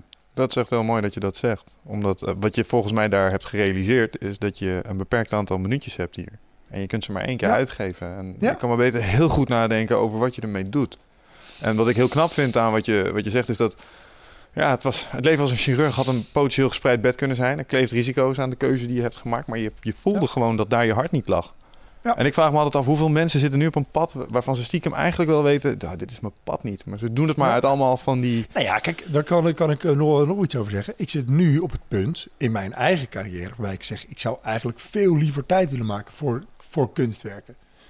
Voor zelfbedachte foto's. Dat heb ik ook de- gemaakt, door dit jaar ook gemaakt. Eigenlijk is zo'n foto van Victor Rolf, vind, is in mijn ogen, dat zullen vast mensen niet mee eens zijn, Hmm. vind ik kunst. Dat mag voor mij zo aan een muur ergens. En daar zit een verhaal in en het vertelt iets over, over relaties in het algemeen, maar ook over hun. En het is een mooi beeld, vind ik. Ehm, dat was een gelukkig betaalde klus, dus eh, geen zorg om. Ik heb dit jaar nog een kunstwerk mogen maken. En eh, heb ik een pieta nagemaakt, maar dan omgekeerd. Dus, dus de man heeft de dame vast in plaats van de vrouw die Jezus vast heeft. Maar helemaal laten kleien. Wel over mensen heen. Dus het zijn echt twee mensen, maar heb ik helemaal laten inkleien. Super, heel gaaf team met echt kunstenaars aan het haar en naknippers. Jee. Sandra Govers die die klei heeft gedaan. Echt helemaal te gek. Eh, was ook een betaalde klus. Maar ik heb dat soort dingen. Ik heb, ik heb, ik heb een idee voor een kunstwerk. Nou, dat vind ik zelf echt te gek. Maar dat gaat geld kosten. Ja. En gaat tijd kosten. Moet maar zien of ik het überhaupt ga verkopen. En wij zijn heel praktisch. Vond ik net binnenkwam, hadden het er even over. Wij zijn de afgelopen anderhalf jaar bezig geweest met een hypotheek te krijgen. Of Ja. een, een, een, een tweede deel op het hypotheek te krijgen. Ja, dan moet ik niet tegen de bank zeggen... Ja, By the way. tussen augustus en oktober heb ik even niet gewerkt. Maar dan ga ik wel verkopen hoor, die foto's. Dus dat komt goed met dat geld. Ja. Streep door hypotheek. Nee. Dus ik heb gewoon zo hard mogelijk gewerkt de afgelopen twee jaar. En dit jaar is dat gelukkig goed gegaan, omdat er echt een aantal klussen op mijn pad kwamen die, waar ik helemaal los kon gaan. Hmm. Maar 2015 was een supergoed jaar. Dit jaar gelukkig weer maar 2015 toen het af was, zat je je cijfers te doen, nou, helemaal stuiterend op de bank. Dit, dat je dat, dat ik dat, dat ik dat doe met op een knopje drukken, vind Ja. ik echt. Iedereen heeft een camera. hè. Ik heb zeker niet de beste. Elke Japanner die langs loopt heeft een duurdere camera in zijn hand. Of een betere lens. Of een... En dan doe jij dat en dan zeggen ze, oeh, hier is geld. Super cool. En toen dacht ik, toen moest ik insturen voor de zilveren camera. Had ik het jaar ervoor gewonnen met, met het beste portret van Nederland. En ik, ik heb helemaal een mooi portret gemaakt dit jaar. Ja, het ziet er wel mooi uit. Het, ziet, het is knap. Ik bedoel, de mensen zijn knap, niet mijn werk knap. Maar ik heb eigenlijk niet één foto van ik nou denk, oh, dat is hem. Die moet ik insturen. Hmm. En het is eigenlijk een heel slecht jaar geweest. Hmm. Maar ja, dan zit je, wat ga ik doen? Ik heb de hypotheek nog niet rond. Ja. Dus, weet je, laat ik het maar eventjes even niet doen. En niet, hè, want een investering, in, als ik drie werken wil maken wat ik nu voor ogen heb, moet ik ook nog een gekke plaat maken die spiegelt. Dat moet op een bepaalde locatie komen. Dus dan moet ik vervoer, vrachtwagen, die plaat van 4 meter. Ja, je bent zo, weet ik veel, je bent zo 30.000 euro kwijt voordat je die beelden hebt. Ik En moet geen tijd denken, tijd. crowdfunden zit ik de hele tijd mee in mijn hoofd als ik dit hoor. Ja, nou ja, of nu dus niet meer, want hypotheek is nou rond. Ik weet nu mijn maandelijkse lasten voor de komende 20 Ah, jaar. Die ja, zijn ja, prima ja. te betalen. Dus, dus, dus ik, ik, ik voorzie, ja, als de verbouwing af is, dat zal ergens begin deze zomer zijn, dan, eh, dan voorzie ik echt wel. Dus volgend jaar moet je maar een mailtje sturen. Is het gelukt? Hoop ik echt dat ik, eind, dat ik eind volgend jaar, is er niemand die gaat vragen hoe mijn jaar was. En het is niet mijn sport om zoveel mogelijk geld te verdienen. Dat, daar, zit, daar zit ik er niet voor in. Hmm. Dus ik hoop echt dat ik inderdaad dit jaar in de zomer kan zeggen... weet je wat ik ga doen? Mijn vrouw heeft vier mooie klussen staan. Ik pas lekker op bes. En, eh, en, eh, en in de tijd dat zij niet aan het werken is... ga ik geen geld verdienen. Ga ik, ga ik die idee eens een keer maken. Ja. Mooi. Word je echt een kunstenaar. Nog op een andere Ja. manier. Nee, ja, dat is dus wel Dat is dus, dat, is- daarom kwam ik erop. Dat is... Dat is kijk, ik, dat zou ik voor mezelf het liefste zien. En niet helemaal autonoom. Ik vind namelijk opdracht ook heerlijk. Dat iemand zegt... in dit kader wil ik het hebben. Ja. We moeten per se kleur. Oké. Want dan dan daag je jezelf eruit. Ja. Weet je? En dan moet je wat anders gaan doen. Ehm, eh, en ik vind sommige, sommige werk gewoon echt heel leuk. Dus waarom zou ik daar nee op zeggen? Ja.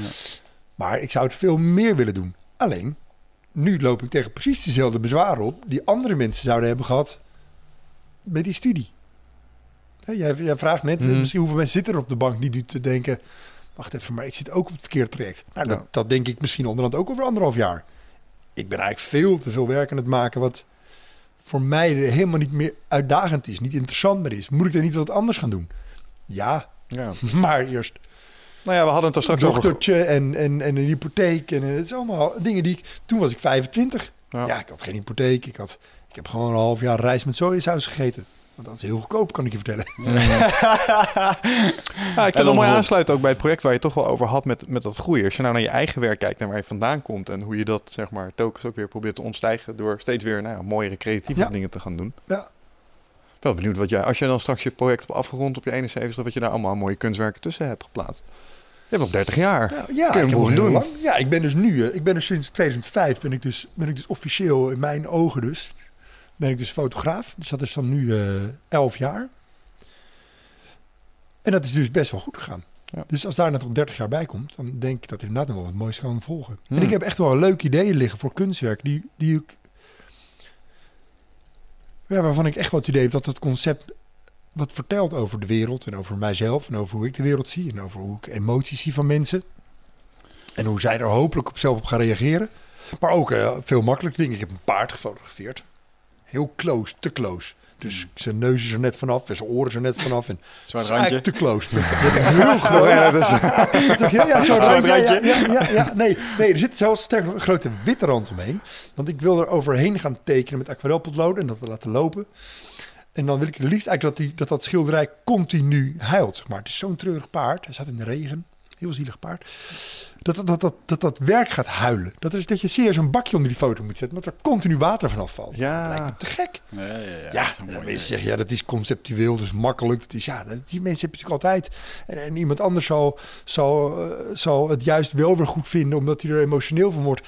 Dat, weet je, ik heb het idee dat ik dat paard zo moet maken. Mijn vrouw vindt het zonde, want die, die, die zegt, hij is zo mooi die foto. Waarom ga je er in hemelsnaam met een potlood overheen? ja. Zo laten.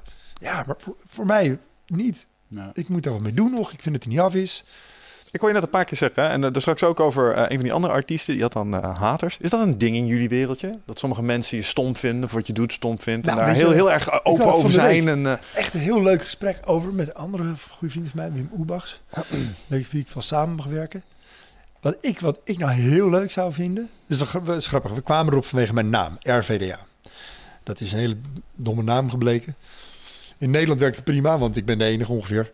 Ehm, maar het is ook de Recreational Vehicle Dealer Association. en dat is in Amerika nogal een dingetje, campers. dus dat is een enorme, enorme, enorme beroepsgroep die RVDA heet. ja. Er is de River Valley Dance Academy, een grote dansschool in Amerika.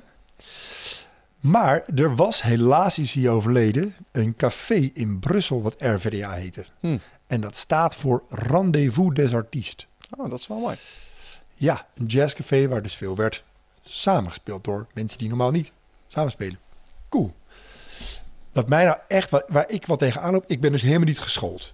Ja, acht keer donderdagavond. Les zes was sluitertijd. Nou, ik, ik heb mijn broek gepist van het lachen. Dat je dat, je dat sorry, maar dat, was, dat is geen fotocursus te noemen. Er is maar één ding aan een camera, is een sluitertijd en een diafragma. Als dat niet de les 1 is behandeld, dan, eh, dan is het geen goede cursus. Ja, oké. Ik zit nog In in, ieder dat geval- proces. Die, ehm, eh, eh, ik vind dat er dus heel weinig wordt, wordt omgegaan tussen dit, tussen dit soort mensen. Tuurlijk is er rancune. Hè? Als iemand het echt heel goed doet, die met stik jaloers, geloof ik dat ook. Die emoties heb ik ook. Hmm. Zeker als je vindt dat iemand geen mooi werk maakt en er wel ongelooflijk veel geld voor krijgt, dan zit het je vast wel, het zit, maar kan wel echt wel dwars zitten. Hmm. Maar er zijn heel veel fotografen of kunstenaars of, waarvan ik echt denk, ah, super cool man. En ik wil gewoon met jou praten. Niet met jou praten om dan te weten hoe je het doet. En dan ga ik dat ook doen. Helemaal niet. Maar ik wil gewoon met je praten.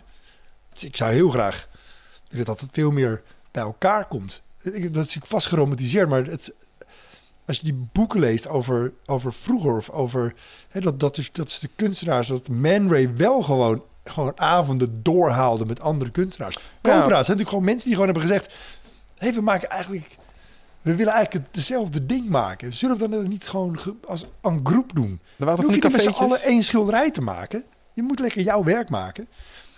Maar kom samen, weet je wel. Heb het erover. Ga aan tafel zitten. Trek een fles wijn open. En, en ik vind dat er best wel veel in dit wereldje gewoon gek naar je wordt gekeken. Hmm. Mensen vinden ook conduit van je werk. Heel veel, heel veel fotografen vinden, vinden mij, mij een beetje stom. Omdat ik alleen maar feestfoto's doe. En dan tel je niet mee. Ja. Bij de echte fotografen. Terwijl ik denk, Ja, nou, maar- ik weet niet hoor, maar, maar, maar de gemiddelde, ik noem maar wat, ik wil niemand beledigen, maar de gemiddelde modefoto is echt over een maandje volkomen oninteressant. Ja. Terwijl het gemiddelde portret van, een, van iemand of je nou bij feest genomen of niet. Levenslang. Kijk, Nou. kijk, kijk maar naar foto's van, van, van mensen van vroeger. Dat is toch een dingetje. En je kan leren van elkaar. Ik geloof dat in het Ja. oude Parijs die oude schilders ook eh, bij elkaar gingen zitten om van elkaar te Ja. leren. Van Gogh is geïnspireerd door, ik geloof, Ja. Monet. En die zaten allemaal in dezelfde regio en die Ja. inspireerden elkaar. Ik bedoel, het niet... Ja? Je waren gewoon een mastermind toen al. Eigenlijk wel. Ja, toen. Had, je, toen had, je, had je Alexander Calder. De, kennen jullie Calder? Die maakt van die hele grote mobielen. Heel grote dingen. En die staan er op een puntje, balanceert er wat. En, dan, en dan, als dan de wind blaast, gaat het daadwerkelijk draaien. Terwijl het echt duizenden kilo's weegt. Maar die begon, dat is een beetje een man een redelijk fors postuur. En die begon met, eh, eh, zoals je vroeger misschien wel kent van die vlooitheatertjes. Maar hij deed het dan dus met bewegende staaldraadjes. Dan had hij een circusje gebouwd. Er zijn dus foto's van. Maar daar zit inderdaad gewoon Mondriaan op de eerste rij. Op zijn zelf meegebrachte sinaasappelkistje. Want dat stond op de uitnodiging. Neem een sinaasappelkistje mee als stoel. Ah. En dan zat die kerels, mijn postuurs, maar die zat dan dus met hele kleine priegelende dingetjes een circusje te doen. En dan zaten al die Parijse kunstzien, zat gewoon op die, op die Alexander Kalders handen te kijken wat hij aan het doen was. In plaats van te zeggen, ah, die gast die is bezig met, raar. met een circus van staaldraad. Wat een eikel. Weet je? En, Ja. en, ja, en, eh, en dan gaat er dat iemand maar gewoon alleen maar zwarte lijnen schilderen. Nou, en? Cool. Vooral doen. Er moet ruimte voor zijn. Ja. Nou ja, en, en, en, en heb het erover met elkaar inderdaad. En, en het is ook gewoon gezellig. Ja, weet je. Welke eh, tip zou je, we lopen een beetje tegen het einde van onze show, tijd. Welke tip ga je geven aan de 25-jarige Reinier die net zijn camera heeft? En die de ambitie heeft om fotograaf te worden. Ah, dit weet je al. Sluit de tijd in die diafragma. Sluit eigenlijk niet vraag, maar ja, dat is het enige wat telt. Nou ja, misschien inderdaad wel wat net een beetje viel. Dat je, dat je wat eerder moet doorhebben dat... nou, dat je niet zo... eh, maar ja, weet je. Kijk, ik, ik wilde zeggen dat je dus niet zo snel op de kast moet gaan zitten. Of dat je niet zo snel moet denken... Oh, mensen apen me na. Of de stress. Of... Ehm, maar ja, uiteindelijk... Ik denk dat veel mensen die creatief zijn... een soort van onzekerheid hebben. Ehm, ik werd, laatst gevraagd om weer bij, bij een andere iemand backstage te schieten. En daar begreep ik nu van dat dat mocht dan uiteindelijk niet. Omdat die man ook gewoon zegt: Ja, maar ik ben hartstikke onzeker. Wat, wat dan? Gaat iemand anders de hele dag mijn fout lopen fotograferen? Terwijl wij allemaal denken: Jij fouten, doei. Je bent dus genie. koning. Ja. Alles wat je doet is goud. Ja. Ehm, dus die onzekerheid blijft er toch wel. Maar misschien dat we je wel minder aantrekken, zeg maar. En het inderdaad gewoon meer loslaten. Gewoon heel erg focussen op je eigen ding. En, ehm, en, en ik, ben niet, ik ben niet de fotograaf die zegt... ik doe alleen maar mijn eigen werk. En, en, en als, jij, eh, als jij mijn werk niet mooi vindt, dan kom ik niet. Nee, Hmm. als iemand tegen mij morgen zegt... ik wil de hele serie in kleur, krijgt de hele serie in kleur. Terwijl ik hem liever zwart-wit had geschoten. Ja. Maar ja, ik ben ook gewoon commercieel. En wat ik net al een paar keer heb gezegd, ik vind dat kader dus ook heel goed voor mijn eigen ontwikkeling. Ja. Want dan moet het opeens in kleur. Terwijl vaak is zwart-wit gewoon een makkelijke uitweg. Ja. Als het, als het licht lelijk is in zo'n club, of iemand heeft een bezweten rothoofd, of het is in zwart-wit allemaal veel makkelijker retoucheren dan in kleur. Ja, ja, ja, Dus dan moet je. Maar wel, ehm, maar wel gewoon weten waarom je dat doet. En, en als, je, als je dat dan hebt besloten, als je zegt, oké, ik doe dan ook kleur, dan, dan, dan is er ook niks van aantrekken. Als iemand anders vindt dat je een sell-out bent of een weet ik veel. Gewoon, dit is mijn plan en zo kom ik er. En mijn plan is bijvoorbeeld geweest, ik ga nooit subsidie aanvragen. Ik verdien zelf. En als ik dan iets wil maken, dan zorg ik dat ik dat geld heb verdiend. En dan, en dan dat is mijn weg. En dan moet ik dus commercieel werk maken. Ik, want ik, en dat deels omdat ik dat wel vind. Of vind ik sommige subsidies fantastisch goed hoor. Mhm. Maar ik ken ook een aantal mensen waarvan ik denk... Ja, wacht even. Het is niet zo dat je... Dat het een soort excuus is om maar niet te werken of zo. Je triggert me wel even trouwens met dat je dat zegt. Want, want je zegt, ik ben commercieel. En ehm het is mij was opgevallen dat met name met creatief werk en met spiritueel werk... dat commerciële soms een beetje vies gevonden lijkt te worden of zo. Want het, blijkbaar doet het afbreuk aan je Ja. creativiteit. Zo. Ik heb dat nooit zo goed kunnen plaatsen of begrijpen. Maak je dat mee?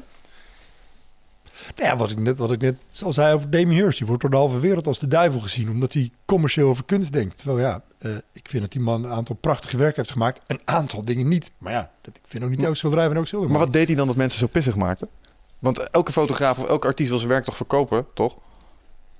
Nou, er, zijn, er zijn echt mensen die dat serieus durven te beweren. Dat ze het echt alleen maar maken uit innerlijke drang. En dat, en dat het hun niet uitmaakt als het dus niet wordt verkocht. Omdat zij... En het, en het, ik- op zich heb ik daar dus niks op tegen. Ik vind als het paard kan ik misschien makkelijker verkopen als ik hem gewoon zo laat. Omdat het, omdat het eigenlijk gewoon een hele mooie foto is, als ik dat zo mag zeggen. Ja. Maar ik vind dat ik er iets anders mee moet doen. Met het risico dat mensen hem dan niet meer mooi vinden. Ja, en oké. dat ze, dus blijkbaar heb ik die drang ook wel om iets te maken wat ik per se wil maken. Mhm. Alleen, ik vind het niet erg om, omdat ik morgen heb ik een afspraak bij iemand en die wil gewoon zijn kinderen mooi laten fotograferen. Die heeft een aantal voorbeelden gezien van hoe ik dat heb gedaan. En dan ga ik gewoon met hem zitten en ik weet wat ik graag wil doen. Maar hij gaat mij een kader geven. En Ja. in dat kader ga ik zo creatief als ik maar zijn kan hoor. En Ik had superleuke dingen. Ik heb dat voor iemand anders gedaan. Bos ingegaan, rookmachines mee jongens. 16 lampen. Om dat hele bos van onderaf aan uit te lichten. Helemaal te gek. Politie erbij, brandweer erbij. Oh mijn god. Die rookwolk die was zo'n bedreiging voor het bos. Dus ik gewoon zo'n machientje. ja. Dus niks aan de hand. Ehm, eh, komt een foto uit waarvan die ik echt, nou, als ik morgen zou exposeren met portretwerk, zou die van mij zo ertussen mogen hangen. Maar het is, het is natuurlijk commercieel werk, want ik heb gewoon het, ik heb gewoon te horen gekregen. Ik heb drie kinderen, die moeten erop. Ja. Het is voor mevrouw. Ja. Mooi. Ja, weet je. En ik, ik ga mensen natuurlijk heel moeilijk over doen, maar dan is het toch maar heel simpel. Dan hoeven we toch alleen maar het woord Rembrandt. Die heeft niet eens schilderij gemaakt, wordt niet niets betaald hoor. Ja, zijn zelfportret. Ja. Ja, is dat zo? Die heeft alleen maar betaalde opdracht opdrachten gedaan? Gewoon betaalde opdrachten. Dan mag je je microfoon laten vallen, dan is het gewoon klaar. Ja. Ja. En dan ben je Rembrandt. Nou, volgens mij ben jij de Rembrandt van eh, de fotografie in Nederland. Bij deze Oh, bestempel ik jou zo. Ja, dan weet je dat. Wat wij- Oepsie-daisies. ja, nou ja, goed. Ik vind dat je mooi werk levert, man. En ik, ja, ja, het stomme is dat ik ken je dan niet, eh, ik ken je een aantal jaar, maar ik ken je eigenlijk al veel langer, want ik zat vroeger ook op Hives en ik zag jouw foto's voorbij komen. En Ja. nu nog steeds. En nog steeds met het oranje eh, icoontje. Dus eh, Jij zit nog steeds op Hives. eh, nee, nee, ik, heb nieuws voor je. Nee, maar ik heb, nog, ik heb natuurlijk onwijs, F5. Ververs, ververs. Het is rustig vandaag. ik heb natuurlijk onwijs veel vrienden via Hives opgedaan. dus eh, nee, maar ik vind het mooi om te zien. En eigenlijk eh, wat je zegt, eh, je wil wat, eh, wat werk nalaten. Dit hoort daar wel bij. Die huisperiode is Ja. gewoon een onderdeel van jouw werk. Ja, Van- van je- absoluut. Daar ga ik me ook helemaal niet voor schamen. En nu is, het, nu is het ook nog commercieel handig. Dus want nu word ik gebeld en dan zeggen ze... Ja, ik ben nu marketingdirecteur bij dat en dat geworden. Weet je nog, tien Ja. jaar geleden had je zo'n mooie foto van mij gemaakt. Nee, Sommige mensen hebben gewoon nog steeds als hun profiel. En, eh, en, en, dan, en, dan, en dan mag je opeens voor hun bedrijf komen, ze komen schieten. Gaaf. Mooi man. Cool. Ik, eh, we gaan alle show notes bij ons in de website zetten. Dan kunnen mensen kijken naar eh, jouw linkjes en websites. En, je zit op Instagram? Ja. Reinier. Reinier RVDA. Oké, top. Dan kunnen mensen jou daar vinden. En eh, ja, je bent de eindbaas van fotografie, man. Dankjewel Ja. dat je hier was in de Nou, studio. super. jullie heel erg bedankt. Ik had het meegenomen. Jee. Oh, wauw. Meegenomen. Overigens gaan we jou ook nog zo meteen twee secret content eh, Vraagjes. vraagjes stellen. En eh, daar kunnen mensen bij, ehm, op het moment als ze... ehm, Oh, wauw. krijgen wij nu, nu krijgen Nu wij krijgen fles wij een keer wat. Wow man, dat is te gek. Aan de echte is eindbazen. nice. Er staat ook echt een... eh, Kom, we atten hem. top man. Ben jij een eh, wijn... Je bent gewoon een wijnfan, hè? Ja. Ja. Ja, Wat- wat is, Ah, ik eh, ben sowieso alcoholfan. Oh, wacht. Hey, er staat... Nee, nee, let op. Aan de, eh, aan de, Aan de echte. aan de echte eindbazen. Dank. Ah, dankjewel, dat is man. helemaal te gek man. Dat vind ik echt cool dat je dat meeneemt. Ja. Attent. Super. Hebben wij een fles wijn voor hem? Nee hè? Nee. Sorry. Hier, hier geven wij zendtijd. Hè? Ja, dat is, dat ja, is je krijgt zendtijd. Dat is ook inderdaad Maar wel een echte RVDA. Wauw. Ik ben er blij mee. Dankjewel. Cool man, dankjewel. Luisteraars, tot de volgende keer. En ehm, ja, wat, eh, hebben we nog nieuwe gasten gepland binnenkort? Of is het even... Eh, we zitten met eh, Patrick Kikker donderdag. Oh ja, dat is ook, Dat is ook, leuk. dat is ook een leuke gast. Kijk naar. Alright, tot de volgende keer Tot iedereen. de volgende keer. Ciao.